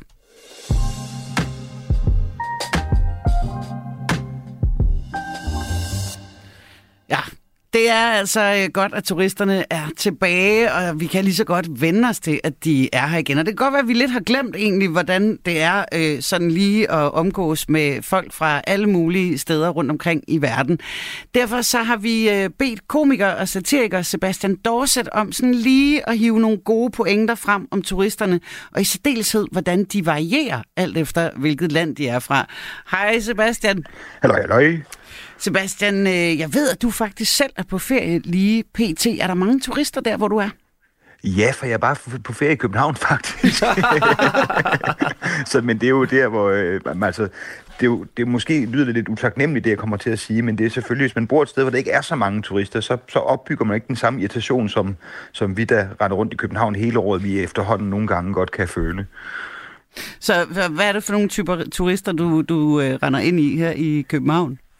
Altså, jeg vil sige, det er meget varieret. Ikke? Lige i øjeblikket synes jeg, der er mange sydeuropæere, specielt italienere, og de har det jo med, at, og jeg ved ikke rigtig, hvorfor vi har vedtaget, at København skal være en cykelby, og ikke være en cykelby for dem, der kan cykle. Men de har det med, at de, de, de får sådan, og jeg ved ikke, hvordan hotelbranchen gør, de bare udleverer de der cykler til dem, og så kører de rundt i store flokke. Og, og jeg ved ikke, nu kan jeg godt lide at se cykelløb i fjernsynet. Hvis man skal overvinde en italiensk rytter, skal man bare placere en, en ringeklok på hans cykel. Så han kører helt fascineret af den og bimleløs og bare pege på de andre i feltet og sige, kan I se den lyd, jeg kan lave? Det er, det, det er, altså jeg bliver endnu mere imponeret over italienske cykelrytter, når jeg ser italienske turister på cykel. De, de er simpelthen på et helt andet øh, niveau. Det er meget fascinerende at se. Sebastian, hvis vi øh, sådan lige øh, skal kigge på øh, ja, øh, nogle naboer syd for os, øh, tyskerne tænker jeg, øh, som jo Ja. også er vores nærmeste naboer. Hvad er de så for en øh, type turister? Jamen altså, det- min fordom om tyskere, og det er jo lidt svært at sige, når, jeg, når ikke, de, de bor jo ikke hos mig, det er, at de kommer med alt, hvad de skal bruge hjemmefra. At det nærmest er, at de tager deres, øh, deres alt, hvad de har af, af daglig husholdning, og så ligesom bare skubber ud i en eller anden gigantisk bil, og så kører de til Danmark, og så, så tror jeg egentlig bare, at de sidder på deres hotel, og så går de et eller andet sted ud i byen og, og har en tysk dåseøl med på køl, som de så kan drikke. Og så, jeg, tror, jeg tror, det der, vi snakker om, vi lever af turister, jeg tror ikke, det er tyskerne, vi lever af rigtigt. Jeg Det er det hele med hjemmefra. Jeg tror mere, vi lever, hvis de, hvis de havde pant på deres dåser, så ville vi leve af tyskerne. Altså i gamle dage kan jeg huske, når man så var ude at rejse, og man, man mødte øh, tyskerne ude på de der forskellige charterdestinationer, så var Ja. det altid sådan, at man synes, at uh, tyskerne de larmer, og det, altså, Ja. de, de talte meget højt og sådan noget. Er det sådan, du stadigvæk opfatter dem lidt? Jamen, jeg tror, at tyskerne har haft det utrolige PR-held, at russerne er kommet på markedet. Ja. så tænker jeg, gud, jeg savner tyskerne, mand. Nej, jeg savner de tyskere.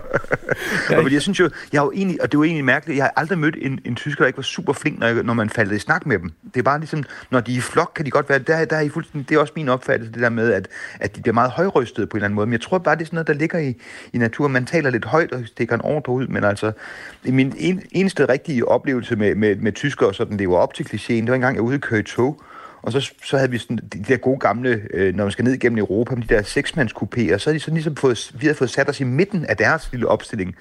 Så spurgte jeg, om vi ville bytte plads. Jeg tror, jeg ikke, der gik 15 sekunder, så de opstillede sådan et, et, et bord til fire, der var dækket op til et måltid for de der uf, altså, uformeligt store kufferter, de rejser med. Det var simpelthen, de havde på en eller anden måde en træretters menu liggende øh, klar, som de bare ventede på, at vi flyttede os. Det var virkelig imponerende, den organisationspligt. Jeg tror, tyske turister går mest rundt i København og ser, hvad de ville have gjort anderledes.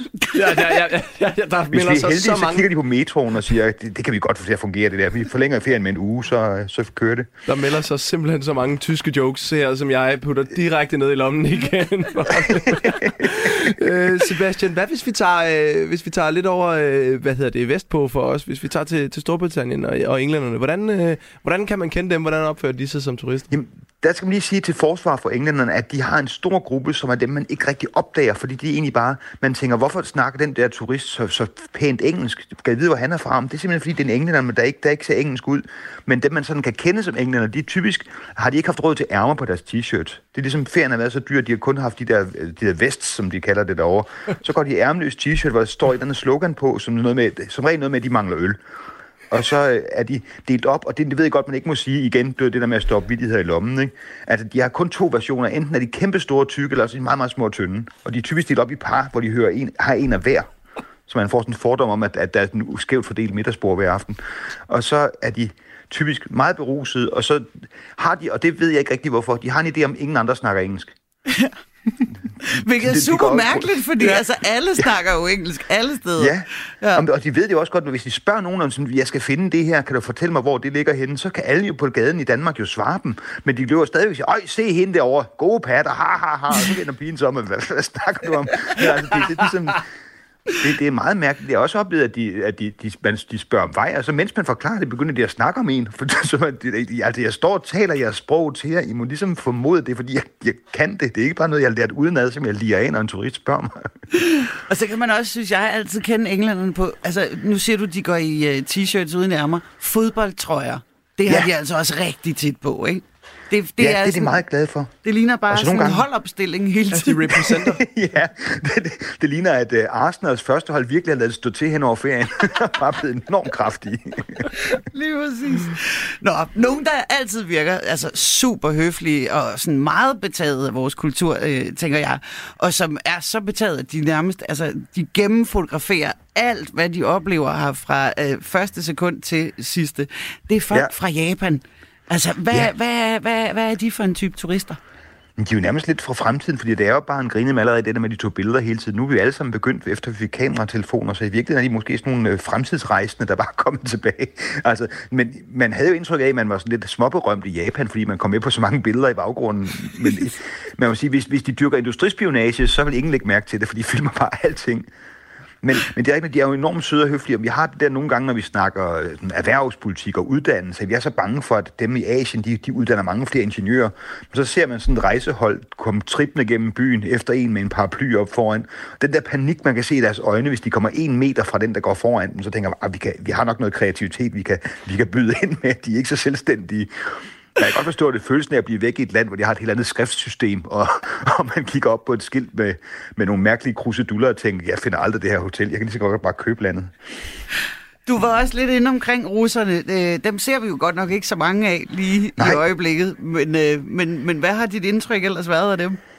Jamen, altså, jeg læste en gennemgang af, hvad folk synes var de, øh, var de mest irriterende medgæster på en, på en feriedestination. Og der var en russerne suverænt hos alle. Der ingen, kan sætte dem ud. Det er noget med, at de bare altså, de går op og skraber til sig i buffeten. Og det, man altid gjorde grin med, som jeg sagde med tyskerne, som at de bare blokerer alle øh, stolene fra morgenstunden. Der russerne, de kommer bare og tager dem fra dem, der har blokeret dem, du ved. Ja, det er, Så bliver man bare vippet ud. Jamen, det der krig i Ukraine, man ved ikke, om det er en invasion eller bare en form for charterferie. Altså, det er, de tager, hvad de vil have. Nå, Sebastian, så lad os øh, slutte helt over Westpå. Lad os slutte af med øh, amerikanerne, som, øh, som også sådan så småt er ved at være tilbage. De er stadigvæk øh, lidt bundet af nogle restriktioner og så videre Ja. øh, på hjemmefronten. Men, men hvad kendetegner en amerikansk turist i din optik? Lydstyrken. altså, og det er, jo ikke, det er jo ikke, fordi de er uhøflige. Jeg tror bare, de er slet ikke, de, det, det er helt normalt for dem at tale så højt i USA. Så det, man kan jo bare høre dem komme gående ned ad gaden. Nå, der kommer nogle amerikanere. Og, så, og de, er jo, de er jo altid så søde, fordi at, selvom det er måske irriterende, at de taler så højt, så er de altid begejstrede for alting. Jeg sad engang i Kongens Have i København, så var sådan en meget idyllisk park med et lille, lille slot i og den slags. Og så var det bare en amerikansk dame, der gik fuldstændig amok. Og jeg kunne bare høre hende på 100 meter. Hun sad 100 meter væk og råbte til mand, Oh, look at that beautiful bird! Og man tænkte, hvad er det for en beautiful bird? Og hun var sådan helt op at køre, man tænker, er der en påfugl? Hvad er der sket? Get a picture of it, George, get a picture! Så er det en skade. og hun løb rundt, efter hendes mand løb rundt for at få et billede af skaden, og han lyst til at prikke hende på skulderen og sige, de er altså overalt. Du ved, jeg kan, altså, vi kan, vi kan sikkert købe en til dig, hvis det skal være. Men, men det er bare det med, men deres begejstring er så stor, og det er så dejligt. Alt, hvad der ikke er, er amerikansk, de er helt op at køre over. Og så ser de en bygning, hvor der står, den er bygget i 1800-tallet, og siger, hvad? 1800-tallet havde bygninger i 1800-tallet. At de bliver meget imponeret der, ikke? Jeg synes også, at de tit er meget flinke. Altså, de har jo meget det der med at lige spørge, hvordan det går, og alt muligt, how you doing, og sådan noget, ikke? Ja, det må man sige, hvis man ser os lidt udefra, det må være dem, der har det største chok over vores sådan, servicefunktion. Vi er jo så vant til især København, at man går ind i en butik, så det eneste, man siger, det er på beløbet, ikke? så er man ude igen. Og de, de starter jo en samtale, og så står der en eller anden kasseassistent, der bare kigger på dem med helt døde øjne, og de tænker, okay, hvad er der sket med i her? Har der været en form for masseepidemi, eller hvad? Siden alle er så nedtrykte. Ej, Sebastian, jeg er sikker på, at vi kunne tale øh, langt og længe om alle de herlige turister, men jeg tænker også, at du skal have lov til at komme tilbage til, til din ferie. Jamen tak. Og det var Som altså hyggeligt. bare er her i København jo. Ja, ja, ja, jeg går rundt og kigger på turisterne, så jeg får ammunition til en, øh, til en 2,0 eller en, øh, et, et andet afsnit. Det kan godt være, at vi ringer igen, Sebastian. Det er slet ikke utænkeligt. Det gør I bare. Sebastian Dorset, ferierende komiker og satiriker, som øh, lige analyserede lidt på forskellige turisttyper for os. Tusind tak, fordi vi måtte ringe til dig. Vi har alle sammen noget i vores livsbagage. Det er jo overraskende svært for mig, det her. I Bagage på Radio 4 hjælper Anders Lund Madsen med at rydde op i de historier, der nager. Hvad skete der egentlig dengang? Hvorfor tænker jeg stadig på det? Og hvordan får jeg fred? Skriv til os på bagage radio4.dk, hvis du har en sten i skoen, du gerne vil af med. Og det er det, det handler om. Sæt en lille smule bagage fra sig, så kan man gå lettere. Radio 4 taler med Danmark.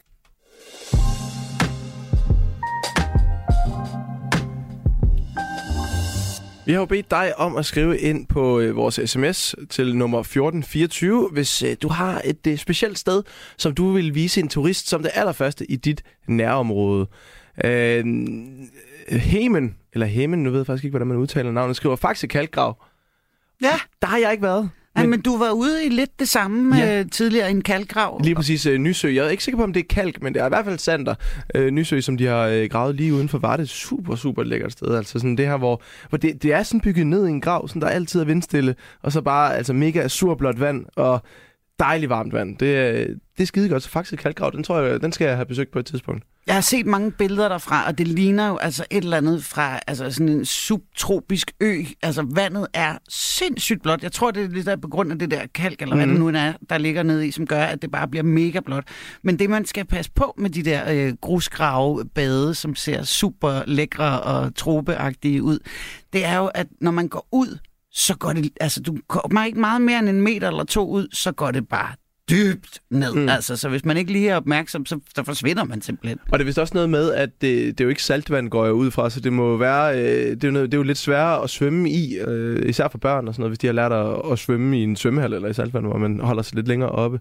Øh, vi har også Axel B., der har skrevet ind på 1424 om øh, hans hemmelige sted. Mm. Han skriver, se det hemmelige Nørrebro, øh, Nør, Nørrebro station. Der er ikke bare en, men to 7-Eleven butikker med 75 meters mellemrum. Der er S-tog og busser. Velkommen til denne unikke perle. Og så er der altså også øh, Charlotte, som, øh, som øh, godt nok ikke har noget hemmeligt øh, feriespot, men som bare øh, hørte vores øh, lille historie med Brian fra Læsø, der altså, har så mange turister på besøg, at han simpelthen er røget ud i sådan en decideret varemangel og råvaremangel nærmest. Ikke? Og Charlotte, hun vil bare enormt gerne have en speedbåd, så hun kunne hjælpe Brian derover. Det tror jeg, der er, der er mange, der tænker, det, hvis man alligevel lige skal ud og sejle lidt, smuttur forbi Brian på Læsø. Det er virkelig, virkelig også, øh, også sødt. Vi har også fået en sms. Jeg vil vise dem bygrænsen. Jeg ved ikke lige, hvilken bygrænse. men, øh, men altså bygrænser i det hele taget. Meget, meget, meget flotte steder. Det øh, kan du altså øh, stadigvæk smide øh, ind til os på en sms med dit hemmelige sted, som du vil vise en turist. Og nu skal vi til noget, som jeg har glædet mig til, nemlig... Boy.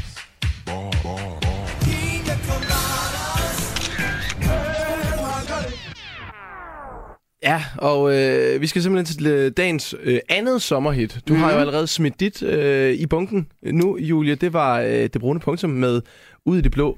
Ja, et nummer, som emmer og oser af dansk sommer på alle ledere og kanter. Kan du stikke den? Det er jeg ikke sikker på, men jeg vil gøre et øh, godt forsøg, fordi at da jeg sad og hørte det brune punktum, så kunne jeg ligesom godt mærke, ah, jeg havde helt glemt, hvor godt et nummer det her er. Men jeg vil alligevel prøve, fordi du skal prøve at forestille dig, at du står på en sensommeraften, solen er begyndt at gå ned. Der er sådan en lidt skumring tilbage. Du står måske øh, et eller andet sted under et træ, hvor der er nogen, der har været så smarte at smide nogle øh, kulørte lamper op i træet. Der er nogle fakler rundt om der, og grillen den er sådan begyndt at brænde ud. Måske er der nogen, der har lavet et bål. Og der er en masse myg. Nej, eller... Nej, det er der ikke. Nej, nej, der er, vi har myggefanger hele vejen rundt, og vi har de der små, de der små elektriske ting, så du kan bare høre sådan... Bzz, en masse myg, der forlader den her jord. Fantastisk lyd. Øh, og, øh, og så kommer det her nummer på. Du kigger. Du ser din eneste en. Måske din kommende eneste en. En, du ikke har set hele aftenen. Eller også har I kigget lidt på hinanden. Og I går tættere på hinanden. Og så begynder I at danse til Dancing in the Moonlight med Toploader.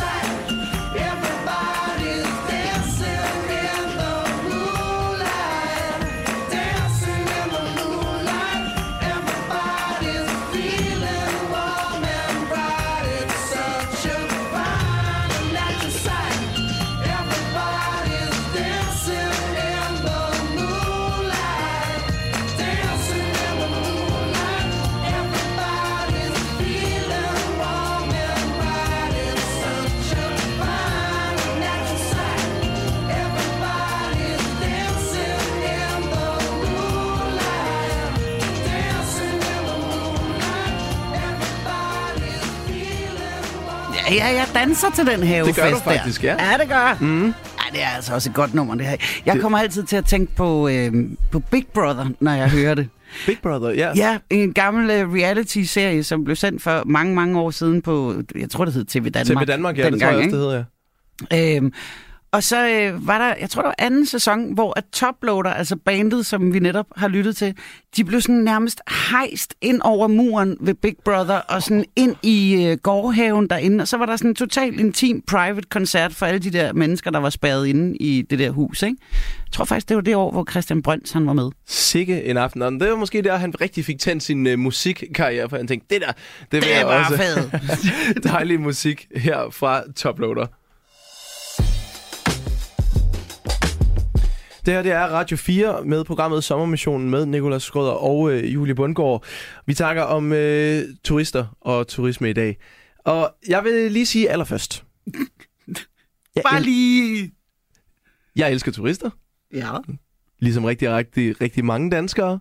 Der er blevet lavet undersøgelser om, at øh, sådan for 4-5 år siden, tror jeg, at øh, 4 ud af 5 danskere var positivt stemt over for turister. Vi kan faktisk rigtig godt lide dem. Hovedårsagen det er så, at de lægger penge i Danmark. Ja, det er derfor, vi er rigtig vilde med dem. Over 100 milliarder om året, som, øh, som ryger ind. Men jeg skal da lige love dig for, at de er tilbage. De er nemme at genkende. Du ved, kamera om halsen, lille rygsæk, folk med hat. Det er Store kort. Det er meget noget med en hat og kort. Ja. Altså sådan, jeg har lagt mærke til, altså alle med hat. Øh, cowboyhatte, solhatte, alle mulige form for, øh, for hatte.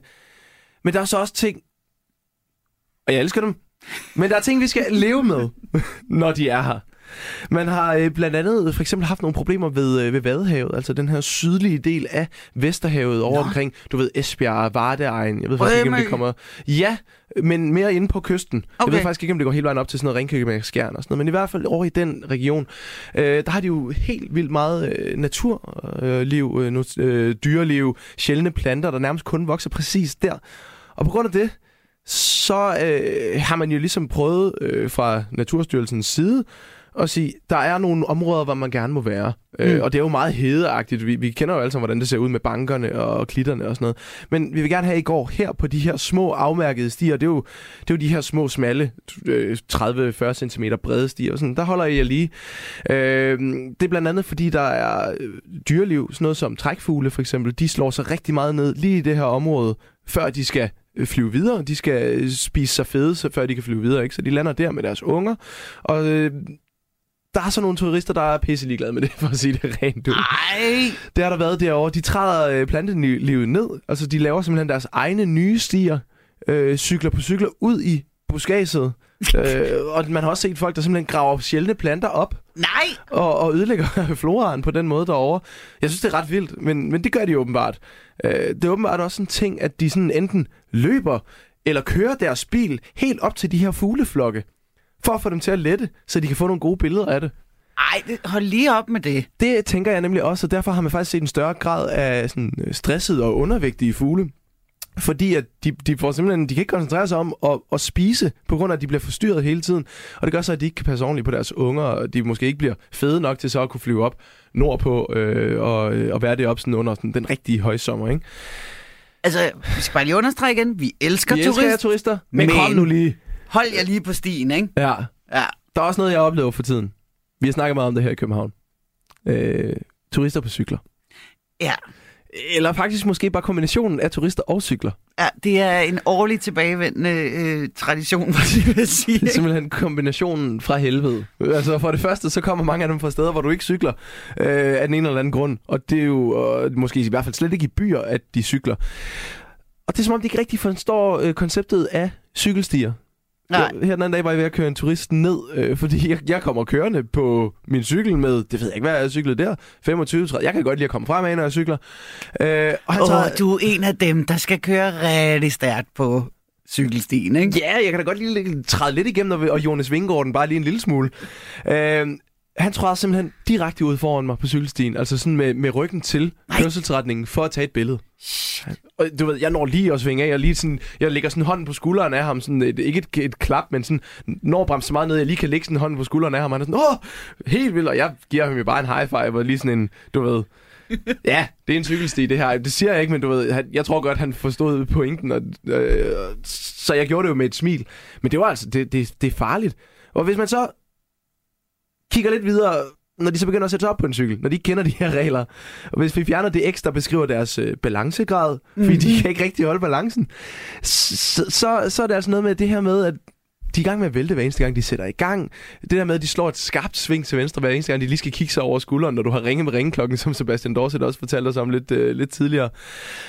Og hvis man prøver, ser bort fra det, så kører de bare pisse meget i vejen. De holder ikke til højre.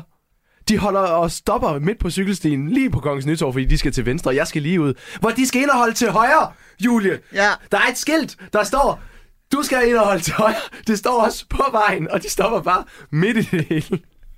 Man lavede jo en folder i Københavns Kommune i 2014, Altså, sådan, og det så hørt, det, Astrid, hun snakkede med en englænder tidligere i programmet, som godt kunne tænke sig sådan en lille folder eller noget. Det er lavet! Det er lavet. I skal bare læse den. 10 råd til cyklister. 1. Hold til højre. 2. Op med hånden, når du stopper. Giv klar tegn med højre og venstre arm. Bla, bla, bla, bla. Der står alle de her ting. Jeg har lige tilføjet min egen også. Turister i København. Der har metro og cykeltaxa. Det er fremragende alternativer. Det, øh, det, det kan man altså godt til at benytte sig lidt af, hvis man er turist. I hvert fald, øh, hvis man lige vil tage hensyn til dem, der, der, der normalt cykler rundt i byerne. Lige præcis. Og så vil jeg lige sige en sidste note til alle danskerne.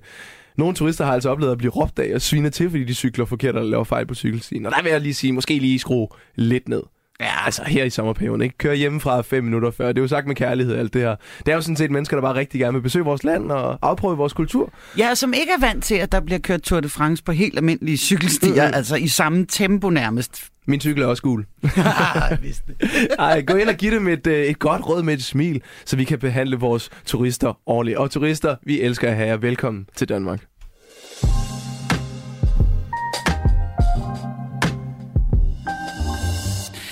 I dag, Nikolas, der skulle det jo meget gerne gå hen og blive årets varmeste dag. Vi snakkede rigtig meget om øh, varme i går. Vi øh, taler også om, at vi nærmest rammer sydeuropæiske grader i dag.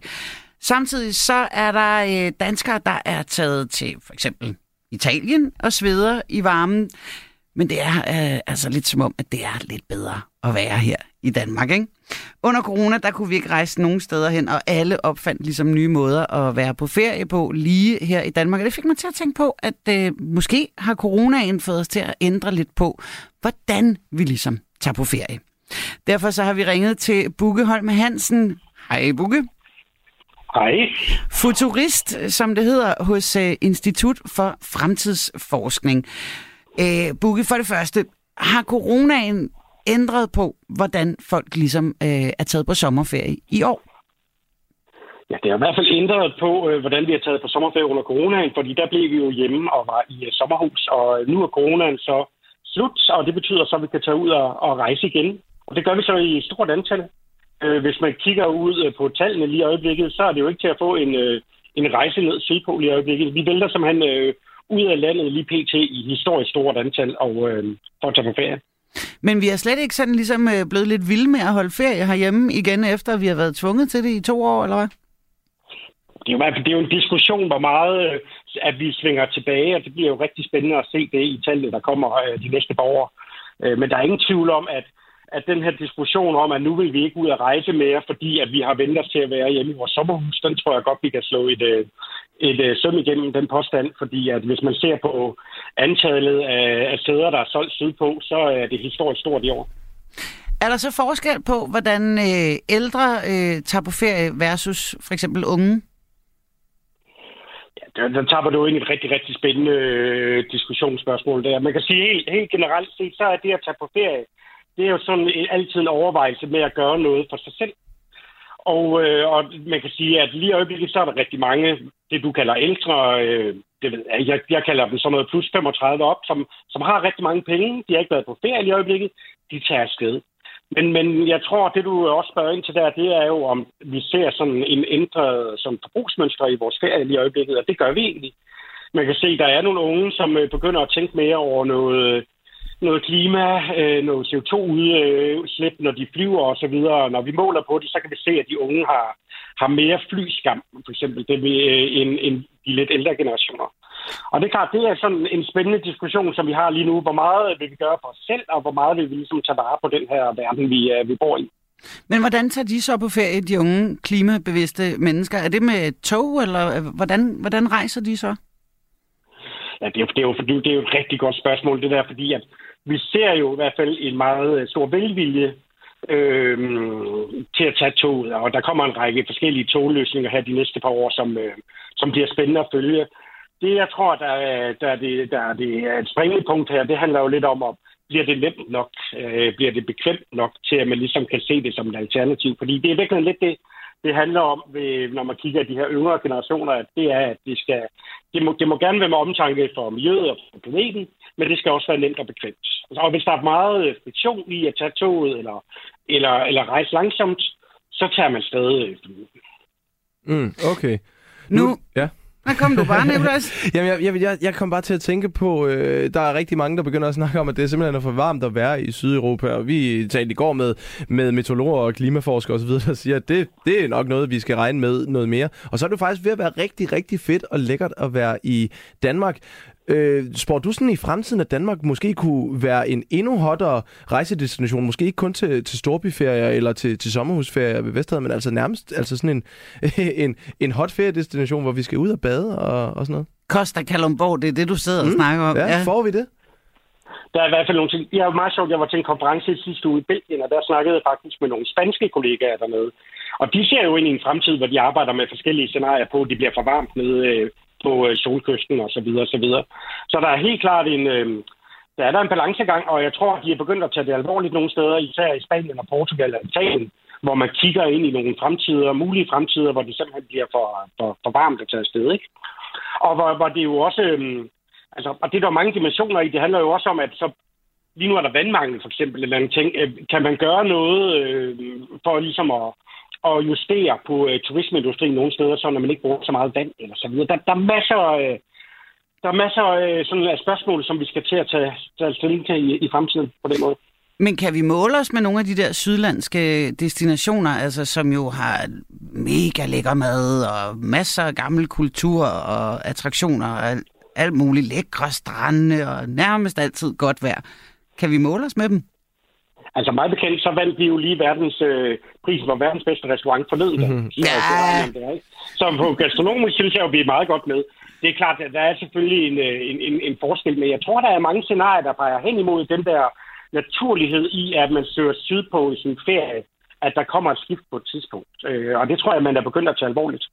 Så man skal til at rejse nordpå, når man skal på ferie? Der bliver i hvert fald nogle alternative øh, muligheder for at, at gentænke, har man overhovedet lyst til at sidde nede i ved Malaga med 46 grader med sin øh, treårige barn? Altså, det, det vil jeg godt stille spørgsmålstegn ved, ja. Hvis, hvis du nu skulle bruge din, øh, din faglige viden og, og skulle, skulle tage øh, krystalkuglen og kigge øh, ud i fremtiden 10-15 år ud, hvordan ser øh, feriekulturen så ud? Er den anderledes? Ja, det er, det er, altså, feriekulturen ændrer sig øh, gevaldigt lige i øjeblikket. Altså, man kan sige, det er igen, vi ser meget ind som fremtidens forbruger, det der med, som sagt, hvad er godt for mig, og hvad er godt for planeten. Og især den der sidste del, altså noget, vi ser vokse eksplosivt i øjeblikket, øh, øh, især ved de her lidt yngre generationer, du snakker om. Og det er også dem, der kommer til at få pengene på, øh, på sigt, øh, som, som vi kommer til at være mere bevidste om, når vi rejser ud. Øh, jeg tror også, vi ser ind i nogle andre fremtider, som handler om, at vi måske skal til at overveje, om vi er velkomne de steder, hvor vi tager hen. Øh, altså, jeg har lavet projekter i Barcelona for eksempel, hvor man jo... At det er jo en af vores yndlingsbyer, som danskere tager til. Men, men faktum er, at rigtig mange indbyggere jo ikke synes, det er særlig fedt, der er så mange turister. Det tror jeg, det er, det er der i dag ikke særlig mange som danskere, der har med på, på lystavlen, når, når vi booker rejse om de, de lokale, om de synes, det er fedt, vi kommer. Det tror jeg bliver et kæmpe, øh, et kæmpe parameter i fremtiden. Mm. Bukke, lige her til sidst, øh, nu har vi spurgt alle, vi har snakket med i dag, om øh, de har sådan et lille øh, hemmeligt øh, ferietip, eller øh, et lille øh, lækkert sted her hjemme i Danmark, som øh, de godt vil dele med os. Har du et øh, lille tip til, hvor man øh, eventuelt kunne søge hen her til lands? Bare sådan lige mellem os tre. Altså, helt øh, åben, så når jeg er færdig med at snakke med jer, så tager jeg på La Brantina i København. Det oh. er øh, stedet, hvor man kan få den der italienske feeling, øh, når København er ved at gå over. Ej, og så afslører du den. Det er simpelthen så dejligt et sted. Og nej. og ja, helt øh, fantastisk. Bukke Holm Hansen, futurist hos Institut for Fremtidsforskning. Tak fordi, at du vil være med her. Tak for at være med.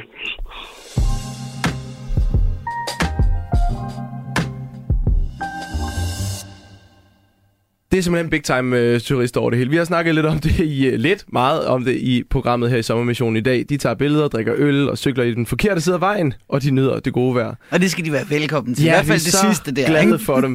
vi tænkte lidt her på redaktionen. Hvorfor er det lige, man vælger at tage hertil på ferie? Vi har prøvet at snakke lidt om det, men det er dejligt at høre fra hestens egen mund.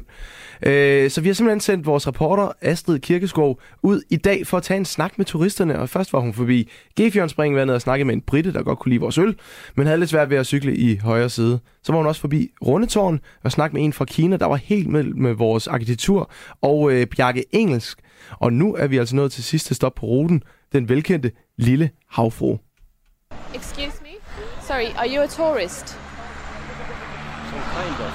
Kind of. Uh, what does that mean? From Norway. From Norway, okay. Uh, I'm doing. I'm a radio journalist. Uh, I'm doing a story about why people have chosen to go to Denmark for their summer holidays, and I was wondering if I can ask you a few questions. I think that is just a coincidence this year. How come? Yeah, because I'm going to work in the south of Norway. So I was going to a motorbike trip to Europe, but then I changed everything because I'm going back to Oslo. So I'm really not going here. So I was going to Poland and then going down to maybe Czechia and Slovakia then way. Okay, A coincidence. so it wasn't planned, but no, it's not really a plan. How do you feel about being here now then? Now I'm gonna stay here four days, so I'm feeling very good. Very lucky with the weather also. Have you ever been to Denmark before? Yes, two times. Okay, so it's, it's not your first time seeing The Little Mermaid, or Uh, from this side, yes, because last time I was there in 2011 actually, and before that in 1998. So that in 2011 was with a boat, not walking. So this time I'm walking. and uh, what do you think of her? I don't know. it's like in Norway, the Sinathagen. Have you been in the Vigelandspark? Seen the small statue that big? Everyone go look at it. It's the same. It is a bit disappointing, isn't it? No, not disappointed, but uh, everybody talking about it. So nice to be in here and, and seeing it. That is why. Being a tourist in Denmark, even though you've been here before, is there anything you think we as Danes can do better when it comes to our tourists? I, I don't know. I have to say that I only stay here for two days now. So I- I'm stopping a little bit south by coming with the, with the boat from Germany. So I'm standing there and take the night, and yesterday I'm coming here. So I don't really know how to be a tourist. So, what have you been up to so far, your days being here? I've been here and I've been walking to the what you calling there where the Tivoli is this square. That's everything. Have you had any nice dinners or breakfast? Or Yeah, breakfast is just almost in a hotel, like every time. Nothing special with it. Dinner also. Yeah, I don't I don't have any plans. So. Meget imponeret ham her. Som var havnet her lidt ved et tilfælde. Turist ved tilfælde, ikke? Jo, præcis. Men vi har også øh, spurgt jer derude, hvad I vil vise frem til turisterne, hvis øh, I altså skulle vise jeres øh, favoritspots. Og Jens, han har meldt ind et par gange. Han øh, melder først ind, at han synes, vi skal vise dem Faxe Bryggeri. Ja. Bare masser af øl og teknik. Det er det, der spiller for turisterne. Så går der lige et par minutter, så får Jensen en idé mere. Man skal vise dem Harbor Ah! Bryggeri ved Skelskør, for de laver fandme noget godt øl, synes Jens. Det kan jeg godt forstå. Yes, den ja. er taget med. Så Faxe Bryggeri, Harbo Bryggeri. Ja, ja, så går der lige to minutter, så kommer Jens igen øh, med et bud på, hvad man altså kan vise den. Bare vise den nogle bryggerier. Altså bare any bryggerier, for så kommer de helt sikkert igen. Ja, ved du hvad, den er hermed givet videre. Hvis der kommer en turist til Danmark, så skal du bare vise dem bryggeri. Det er vi åbenbart rigtig gode til. Det var øh, sommermissionen for i dag. Vi er selvfølgelig tilbage igen i morgen med meget mere sommerradio til dig her på Radio 4.